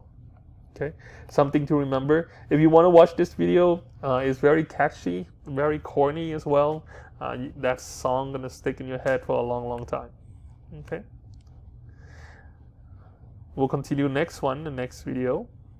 Okay, so let's talk about next one. Next one you're gonna see here uh, is going to do with multiple myeloma. Multiple myeloma. So something to keep in mind, multiple myeloma happens here at the bottom here in the plasma cells. Okay, with the plasma cells. With multiple myeloma, what you're going to see is you're going to see hypercalcemia, which is one of the most important things is because they actually, with this disease, it eats away your bone. It eats away your bone and it's going to dump all of those calcium into your blood. And what when that happens, you're gonna end up with renal failure. You're gonna form a stone, renal stone, causing the clot, and then you're gonna have renal failure quite often time. So lytic bonus mean you actually uh, breaking away the bone all the time. Uh, one of the key terms that you should know is called punch out lesion. Punch out lesion. When you take an X-ray, which you'll see in the next few slides, uh, bone actually have holes everywhere. Holes everywhere. So-called punch out lesion. The other one that you're to see if you do a blood smear, you're to see something called rouleaux. Rouleaux means rolls of coins. You're to see your red blood cells stick together into a rolls of coin. Okay. High ESR does mean you have lots and lots of inflammation everywhere. You have tons of inflammation. Okay, ESR, when you see ESR elevated, uh, that's mean you have inflammation. Okay, CRP, ESR, uh, ESR, this, these are, this is a sed rate, okay, um, sed rate, so high level of sed rate, high level of CRP, that's mean you have inflammation. Okay, so keep that in mind. So with multiple myelomas, a key terms, one of the key terms you should know is called Bence-Jones protein. You're gonna find these Bence-Jones protein in your blood. Okay, with these multiple myeloma, they produce the Bence-Jones protein. So that's a keyword, one of definitely keyword I would remember for your 3P exam, also for your tests. Okay, Bence-Jones protein, um, punch out lesion. You can see how it have holes here, punch out lesions, and um, Okay, we talk about punch out lesion could be anywhere in the long bone. Okay, one of the things uh, if you have time, I you know you I would love for you to watch this video called uh, "Killing Cancer." Uh, it's produced by Vice. Uh, this is a few years back. Uh, so this is a technology where we do a viral therapy. Okay, uh, viral therapy. This is one of the um, more successful viral therapy as well. Most often time with my, multiple myeloma, you have about two to five year expectancy. People will die within about two to five years. Um, usually, we see very few people last more than five years. Very few. So this is very aggressive type of cancer. Um, and what we have done with the viral therapy is um, we use the viral therapy to actually attack uh, the virus, um, and it turned up to be about um, 60 to uh, 60, 65 to uh, 65 percent or so of the patient actually have recovery, full re recovery, uh, to the point that they actually recover the bone as well. The bone actually start to grow back, and you uh, prevent these holes from happening. 65 to 85, I don't remember specific numbers, but you uh, welcome to watch that video. what what is that number significant? uh, if you actually talk to oncologists, most oncologists, if you are really good, really, really good, darn good oncologist, you, your survival rate for your patient could go up to about 15%. Yes, 15%. So that means 85 of your patient often die. Uh, so when they treat cancer patient, the odds is not actually on your side. The odds is actually against you. So most often time, if you treat a cancer patient, most often time that patient actually do not survive. Uh, so when we see any therapy that actually have a better treatment, a better really high efficacy above 50%, we really uh, feel good about the therapy, especially in this case uh, that, you know, the, the, the research, early research showed that it actually become very helpful. Again, it's pretty much similar to the one that I mentioned with leukemia. They actually um, genetically modified the virus. Um, I forgot which specific virus that they use, but I, I think it's uh, influenza. But uh, they inject that in, and also uh, the the virus actually go attack these uh, these cells, these fast growing cells, these multiple myeloma cells, and then cause them to die, and then your body eventually recover. Okay. So this is what rouleaux is. You could see the coin, the rolls of coin, looks like coins uh, just being tossed there. So that's a classic sign. This is the only disease that you will see that. Next one is lymphoma. Lymphoma, what is lymphoma? This is the um, this is not in your bone. This is actually in your lymph node. This is a cancer of your lymphocyte in your lymph node. Again, you can have B cells and T cell, but majority is B cell. Yes. Um, when in doubt, always pick B cells. Majority of them is actually B cell. So, so this is not in your bone, completely not in your bone. It's actually B cells and T cells, but not in your bone. It's actually in your lymph node, not in your bone. Okay, so keep that in mind. So first, uh, we, there are two types of lymphoma. There's Hodgkin lymphoma and non-Hodgkin lymphoma. What's the difference between the two? The difference is this word here, underline this word, Reed-Sternberg cells. Hodgkin has a Reed-Sternberg, non-Hodgkin, no Reed-Sternberg cell. Plain and simple. Reed-Sternberg, Hodgkin, non-Reed-Sternberg cells, non-Hodgkin. Okay, so keep that in mind. Those are the two differences uh, between uh, between the lymphoma, the two different type of lymphoma. So Hodgkin lymphoma, you have B cells. Uh, usually is viral again. Guess what virus would this be? you guessed it, is EBV, okay, Epstein-Barr virus again, okay. Um, high survival rate is actually B-cell lymphoma. Uh, high survival rate, uh, this is one of the most successful therapy uh, that we have. Uh, if you have Hodgkin lymphoma, more likely you will survive. 83% of patients actually survive uh, past five years. So great, great news. Um, usually you have these what we call painless uh, lymphadenopathy painless lymphadenopathy. So you your lymph node become bigger but don't have any pain. You're going to have other symptoms like very similar to uh, leukemia symptoms. Fever weight loss night sweat. Again when you do the smear you're going to see the reed sternberg cell. Reed sternberg cell looks like this your normal lymphocyte looks like this. You could see in the Reed-Sternberg looks like your your B cells just attached onto one another, two or three of them attached into one. That's called Reed-Sternberg cells. Okay, so those are Reed-Sternberg cells right there. Um, the offset of uh, Hodgkin lymphoma is called Burkitt's lymphoma. Burkitt's is another type of Hodgkin lymphoma. Okay, Hodgkin lymphoma, very highly aggressive B cells. Again, it's EBV the key term to this is um, you have the African Burkitt's lymphoma, African Burkitt's. You're going to have a tumor uh, mass in your maxilla and mandible, maxilla and mandible. So you're going to see this little protrusion of the maxilla of the cheek and also the jawbone. Okay. The, there's also sporadic Burkitt lymphoma, sporadic Burkitt's lymphoma. Those are rare, and you oftentimes see a mass in your abdominal cavity, so abdominal organs. The key terms, another key terms to remember is called starry sky pattern. When you when we do smear, you're gonna see in the starry sky pattern, you're gonna see these white little dots. It looks kind of like stars in the sky. So that's why when when the scientists look at this and they're like, wow, look at that, tons of stars. Let's call it starry sky pattern. Okay, so it looks like a little star in the sky.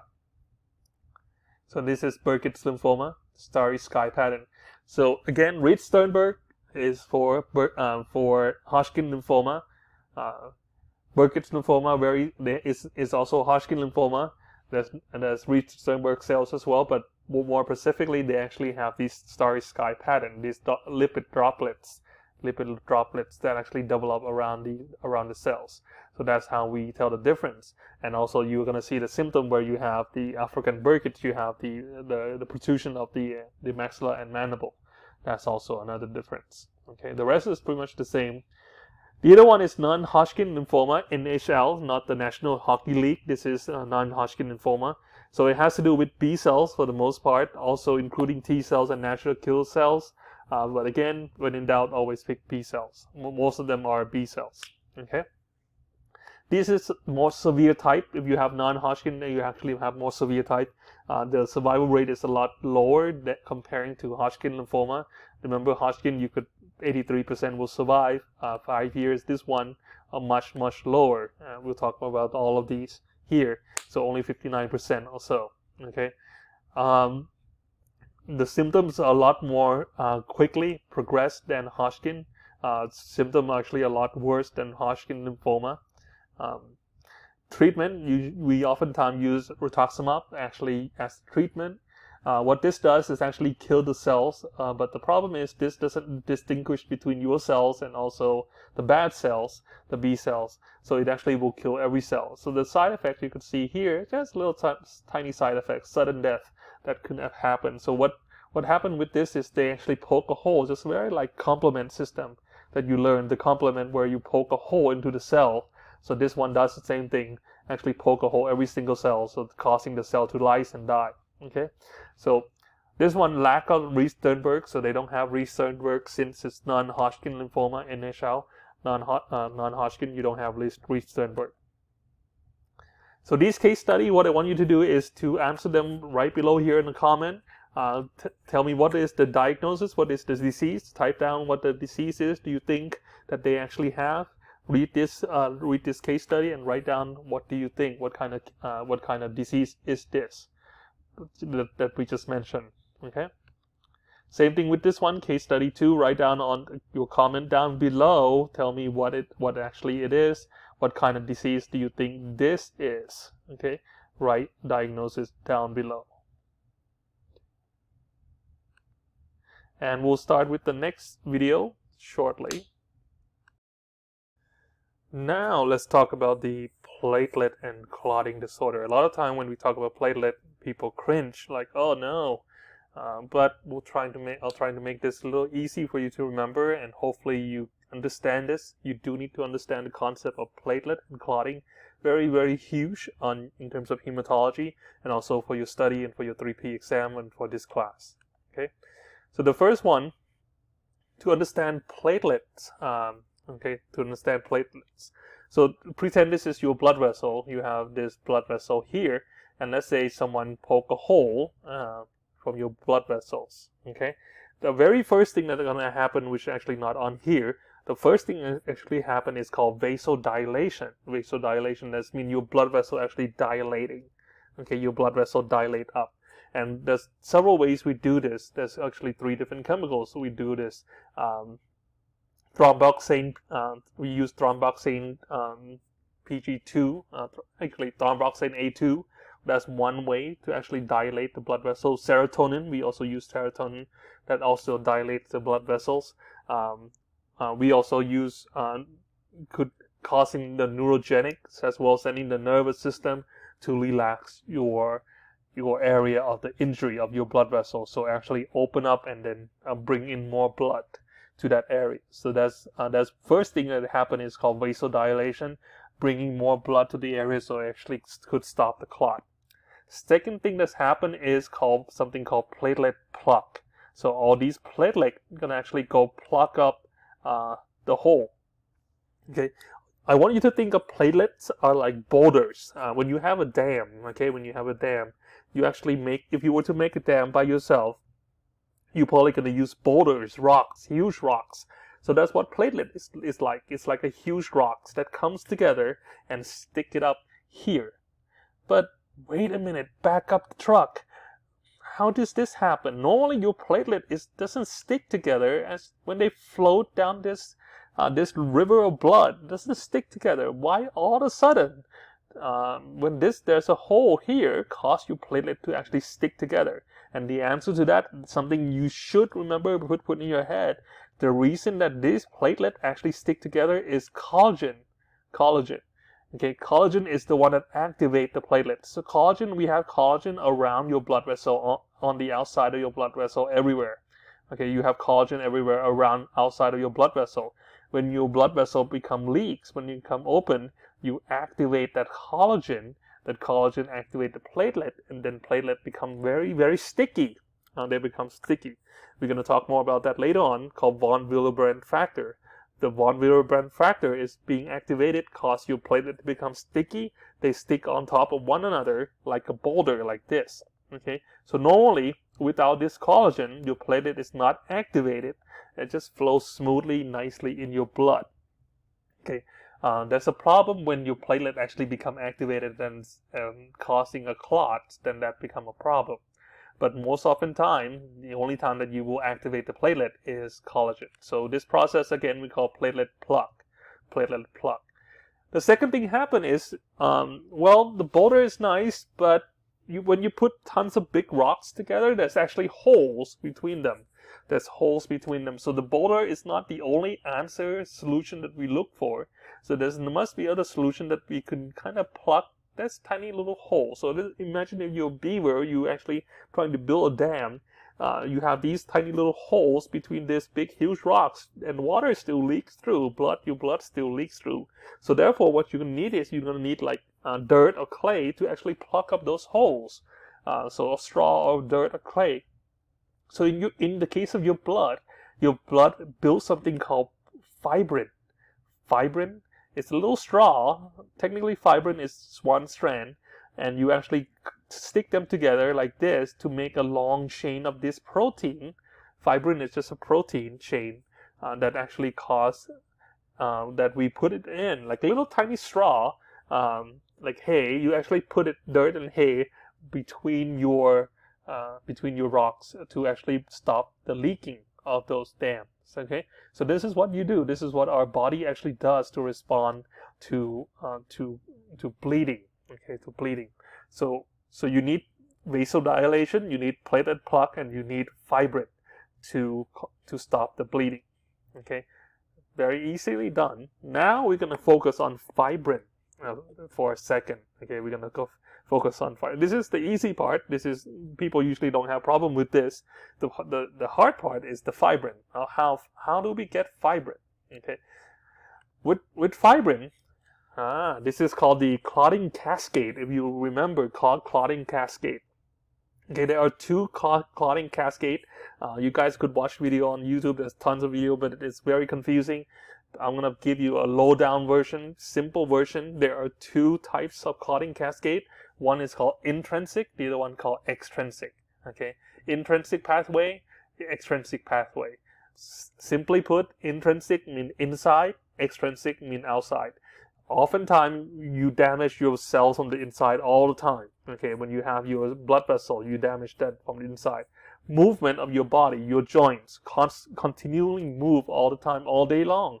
When you move your joint, you bend those blood vessels, and oftentimes you keep bending it, you're gonna damage it somehow from the inside. So you have this process continuously to plug those holes throughout your whole body that causing uh, those tears, uh, let, let the tears, let's say, you have these tears inside your blood vessel all the time, and this is what happened. Okay, so the first part we already know we talked about the collagen activating the platelet plug. Okay, I'm gonna put this plain and simple. Um, if you could count back from 12, you will know this. You will definitely know this. You could count back from 12. So first number from 12 is 12, right? You, 12. So this is Roman numerals, stand for 12, 10, and 2, 12. Okay. Next number, what's after 12? Well, what's before 12 is 11. Ah, easy, right? 12, 11. Before we go to, what's the next number? 10, right? 10. Let's skip that. Let's put that down further. So what's after 10? 10 after 10 is 9, right? 9. Then it goes to 10. So scientists can't really count. So they just mix them up. So you have 12, you have 11, you have 9, then you have 10. What's after 9? So we already have 9 and 10. What's after 9? Then it's 8. 8 actually goes with 9. 8 and 9 goes together. And then 10, what's half of 10 is 5. So half of 10 is 5. So you have 10 divided by 5, you get 2 right here. You get 2. And 2 then goes to 1.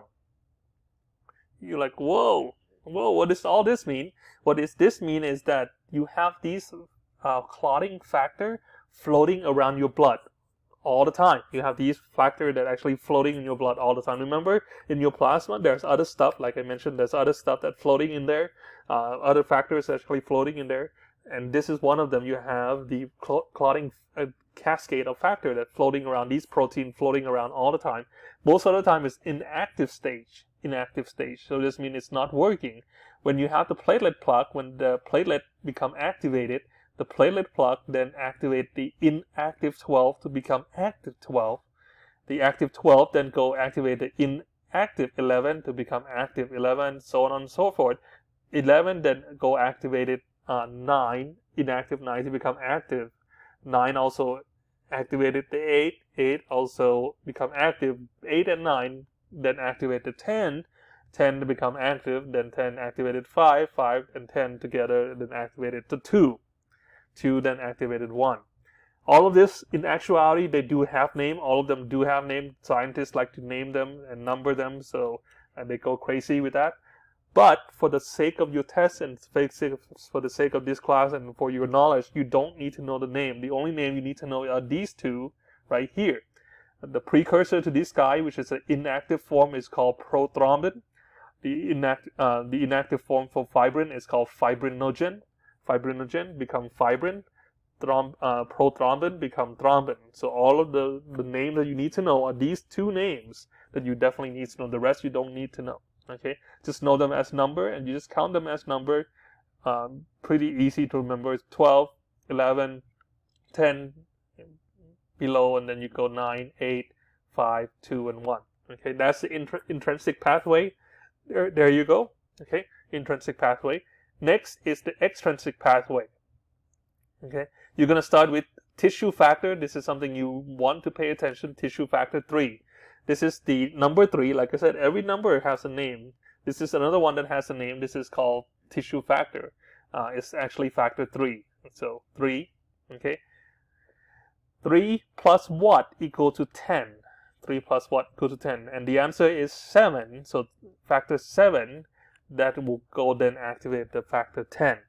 So tissue factor 3 will activate tissue factor 7. 7 then activate goes to 10 and then go to 2 and 1. Just like that. There's another factor called factor 13 that you should know as well. When you make fibrin, which is factor 1, you need to put fibrin together, bind them together. Remember, it has to be a long chain of protein. Uh, in order to make that long chain of protein, you need factor 13 to actually bind them together to creating a straw, creating a long chain of protein. So that factor 13. So factor uh, fibrin cannot work by itself. It's just tiny little length, little straw, doesn't do anything in order for them to work, you, they, you need to combine them into several fibrin together into the long chain, and that's when you need factor 13 to do so. Okay, so keep that in mind. So this is one part that you do need to remember. The second part you need to remember is this part here. Um, this is the positive feedback. Okay, and the easy way to remember it is an odd number. You could see here, 5, 7, instead of 9, you have 8. That's the only exception. 5, 7, 8, 11, and 13. Okay, these are positive factor, positive feedback. What does that mean? The more you have factor 5, the more you have factor 7, more you have factor 8, 11, and 13, the more you will produce fibrin. Plain and simple. So you, the more you see these guys, the more you will have a fibrin. So this is to promote, uh, continuing to promote fibrin. And these are what we call the um, exponential type uh, so that means you only need one factor to activate the cascade. Think of it like um, dominoes effect, where you only push down one dominoes, but you could actually create a whole entire room of domino to fall down. Uh, so and you want to create more and more. And this is what happened with the positive effect, a positive feedback is you only need one of these guys to go up or some of these guys to go up to create more fibrin. On contrary, you actually have a negative feedback negative feedback, you have uh, the uh, the 10 and 2. The more 10 and the more 2 you have, this whole thing will shut down. Okay, something to keep in mind. The more 10 and the more 2 you have, the whole thing will shut down. So keep that in mind. Okay, so before we move on, this is very important. You need to know this. Uh, this is very important concept to understand the clotting factors and the uh, the process of clotting, clotting and clotting factors uh, before we move on. Okay. Now that you understand the process of clotting and also understand the clotting cascade, so let's talk about clotting disorders. So the first one that comes to mind is hemophilia. Okay, hemophilia is the first one, very very first one. Uh, you're gonna see this question asked you all over the place. Uh, we especially we love this kind of question for some weird reason. Uh, hemophilia is kind of rare genetic disorder, very rare in fact, um, but it's uh, it's a, it has an X-linked uh, recessive, X-linked recessive. That means you actually uh, only majority of people who have this is gonna be male who actually have this. So they are gonna be male who have this. So imagine you have the X and the Y. Okay, the only one that could carry the chromosome is the X. So the boys will actually get the Y from his dad and then get the X from his mother. So who know people who have hemophilia definitely get their disease actually from mom. Okay, mom has to have let's say a small a. So in, in order for you to have this disease, you need to have one small, at least one small letter for the boys. Okay, for, and for girls, you need to have two small letters, so the X and uh, the X and the X, you actually have to have two small letters on them, XA and uh, XA lowercase on both on both letters. So for girls, in order for girls to have this, you need to have one gene from the mom and one gene from, from the dad. That means the mom is a carrier or could have this disease, or the dad also uh, have this disease. So the um, so if the uh, if the daughter, the if the patient is a daughter actually have this disease, but the dad doesn't have disease, that's not her dad. Um, must be from the mailman or from the Amazon delivery guy or the pool guy. Okay, so in order for the girls to have this, has to be both parents, uh, and in order for both parents, for the for the dad, that's mean the dad must have hemophilia as well. Okay, so um, something to remember, definitely for your test to remember. There are two types, technically three types of hemophilia. There's A, B, and C.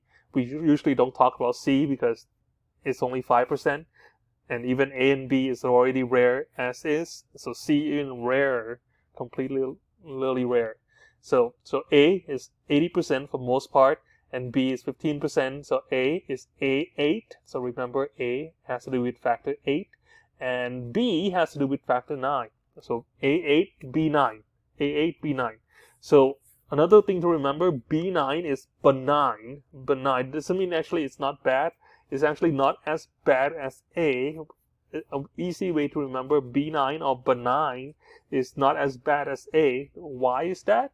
If you go back to this little chart, I actually show you here, you look at it, the positive feedback here, the positive feedback is factor 8, which is hemophilia A. If they don't have this guy here, that's mean you're gonna make less fibrin, that's mean you're gonna have more of a bleeding. Okay, if you're missing factor 9, factor 9 is here, but it's not part of the positive feedback.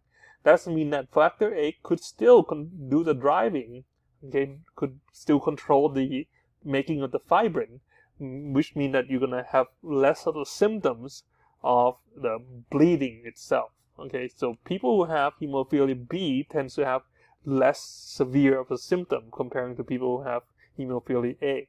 Okay, so the way you remember is B9 or benign doesn't mean they don't have anything at all, no, but rather they have less severe of a symptom. Okay, so A8, B9. Okay, so uh, what you're gonna see is they're gonna bleed everywhere. Uh, they oftentimes bleed into their joint very, very often.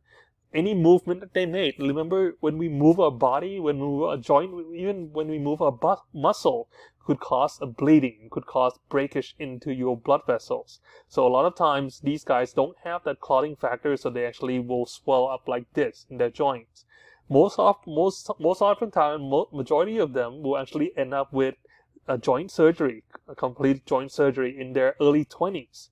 Yes, early 20s. So keep that in mind. So if you deal with patient teenagers who actually have hemophilia, it's something that you might want to break it to them that more likely they will actually end up with uh, joint uh, like replacement, like you know knee replacement, hip replacement, or shoulder replacement uh, in their early 20s. Definitely, because it wears down their joint. All of these diseases wear down their joint they have all of these protein created or bleeding all the time, bleeding into the joint, causing these uh, cartilage to actually de- um, to worn out pretty quickly. Okay, so easily bruising, one of the early sign that you could see in kids. Um, something to remember, okay, are these labs. These labs. So labs, um, you're gonna see increase of PTT, increased PTT. Something to remember here huge point that you need to remember is normal PT. They're actually going to have normal PT, um, but they're going to have also normal bleeding time. BT for bleeding time. People often often confuse with this. When we when we say bleeding time, this is not how fast they uh, how long they bleed. Okay, they do bleed longer. They do bleed longer because they don't have factor eight or factor nine. They do bleed out longer but their bleeding time in this case is how fast they actually bleed. When we test you, uh, we don't poke you and then just wait and see how long you bleed. That would be inhumane. Okay, that's uh, that's the bleeding time. The bleeding time doesn't mean is how long you actually let let we just poke you and let see you how long you bleed.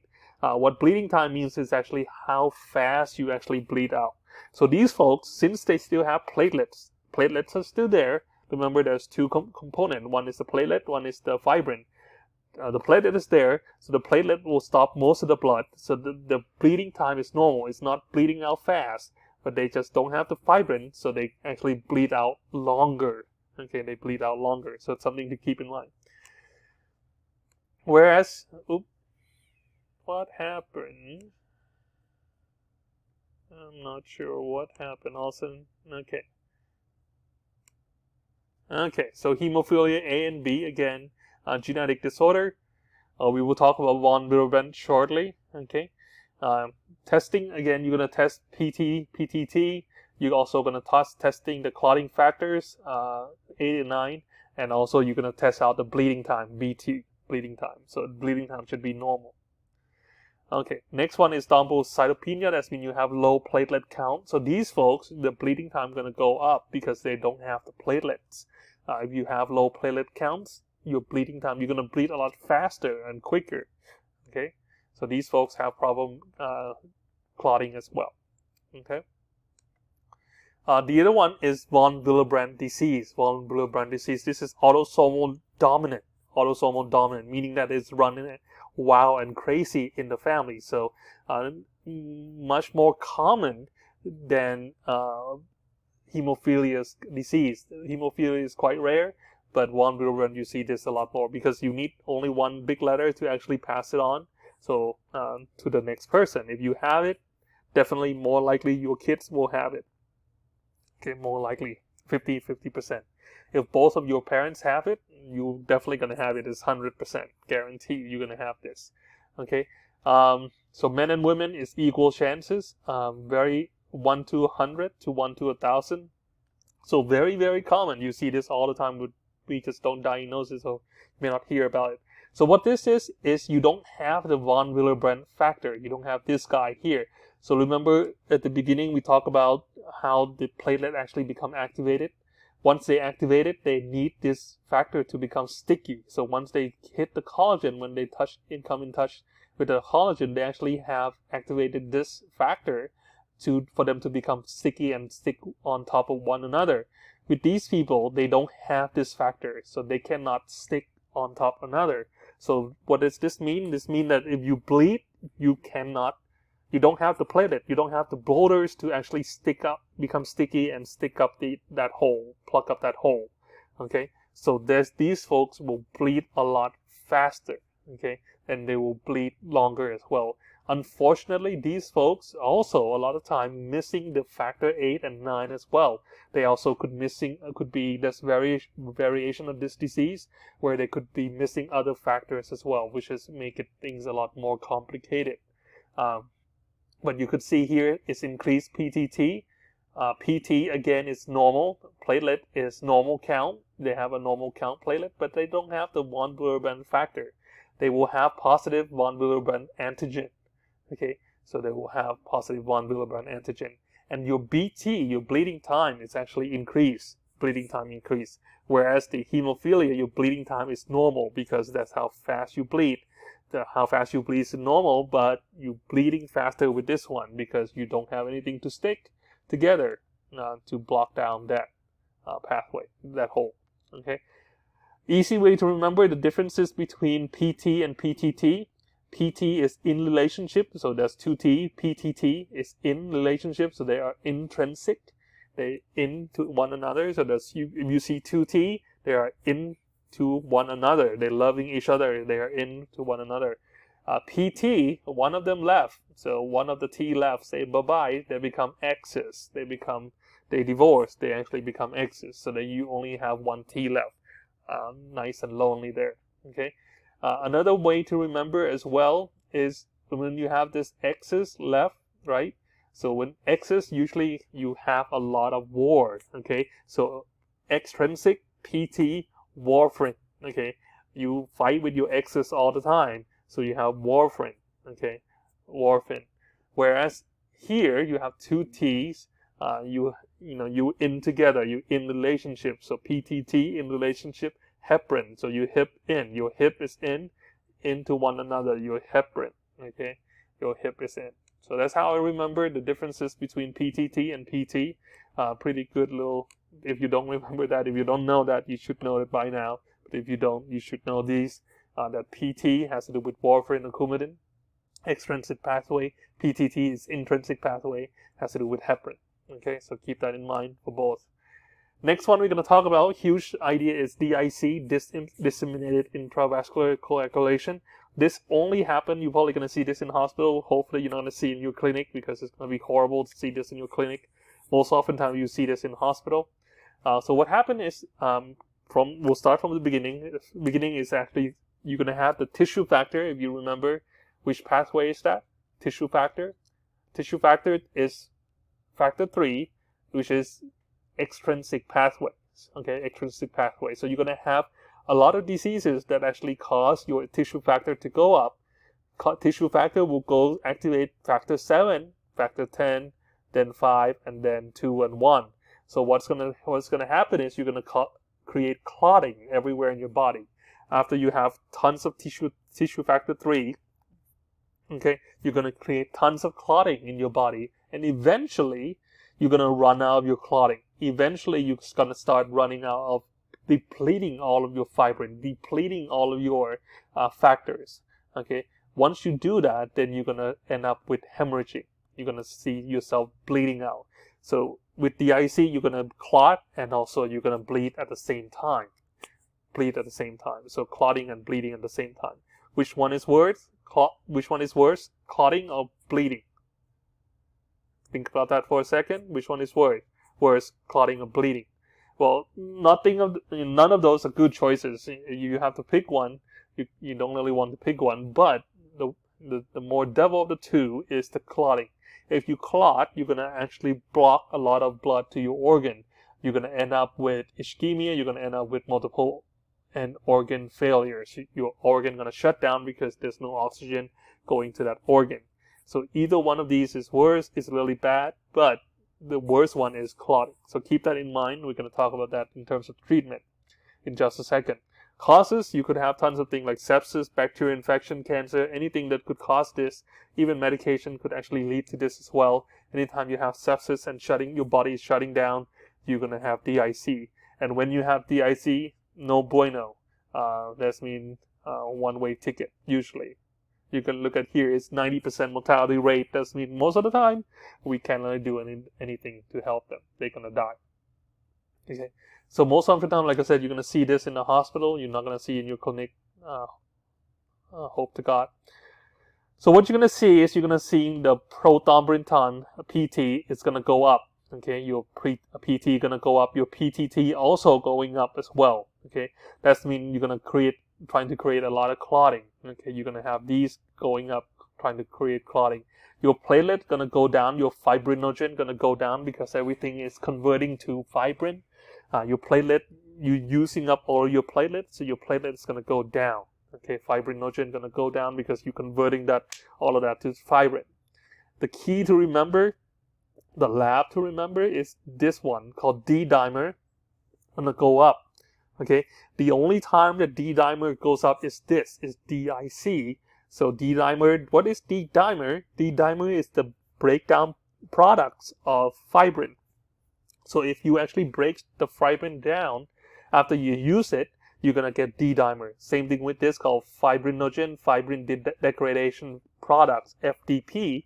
That's when you break down the fibrin down uh, to reuse the fibrin, to reuse those factors, you're going to see uh, tons of these kind of build up. That means you know the, the end is coming. You actually, this is the sign of DIC, and this is when you going to start your treatment, but again, the end is coming. Okay, so keep in mind, we look for D-dimer, we look for FDP to go up. So this is where it is right here, uh, when you have the fibrin, the clot, when you break down those clot, uh, you're gonna get FDP or D-dimer, okay? So we I already covered all of these, talking about all of these. You guys welcome to read them.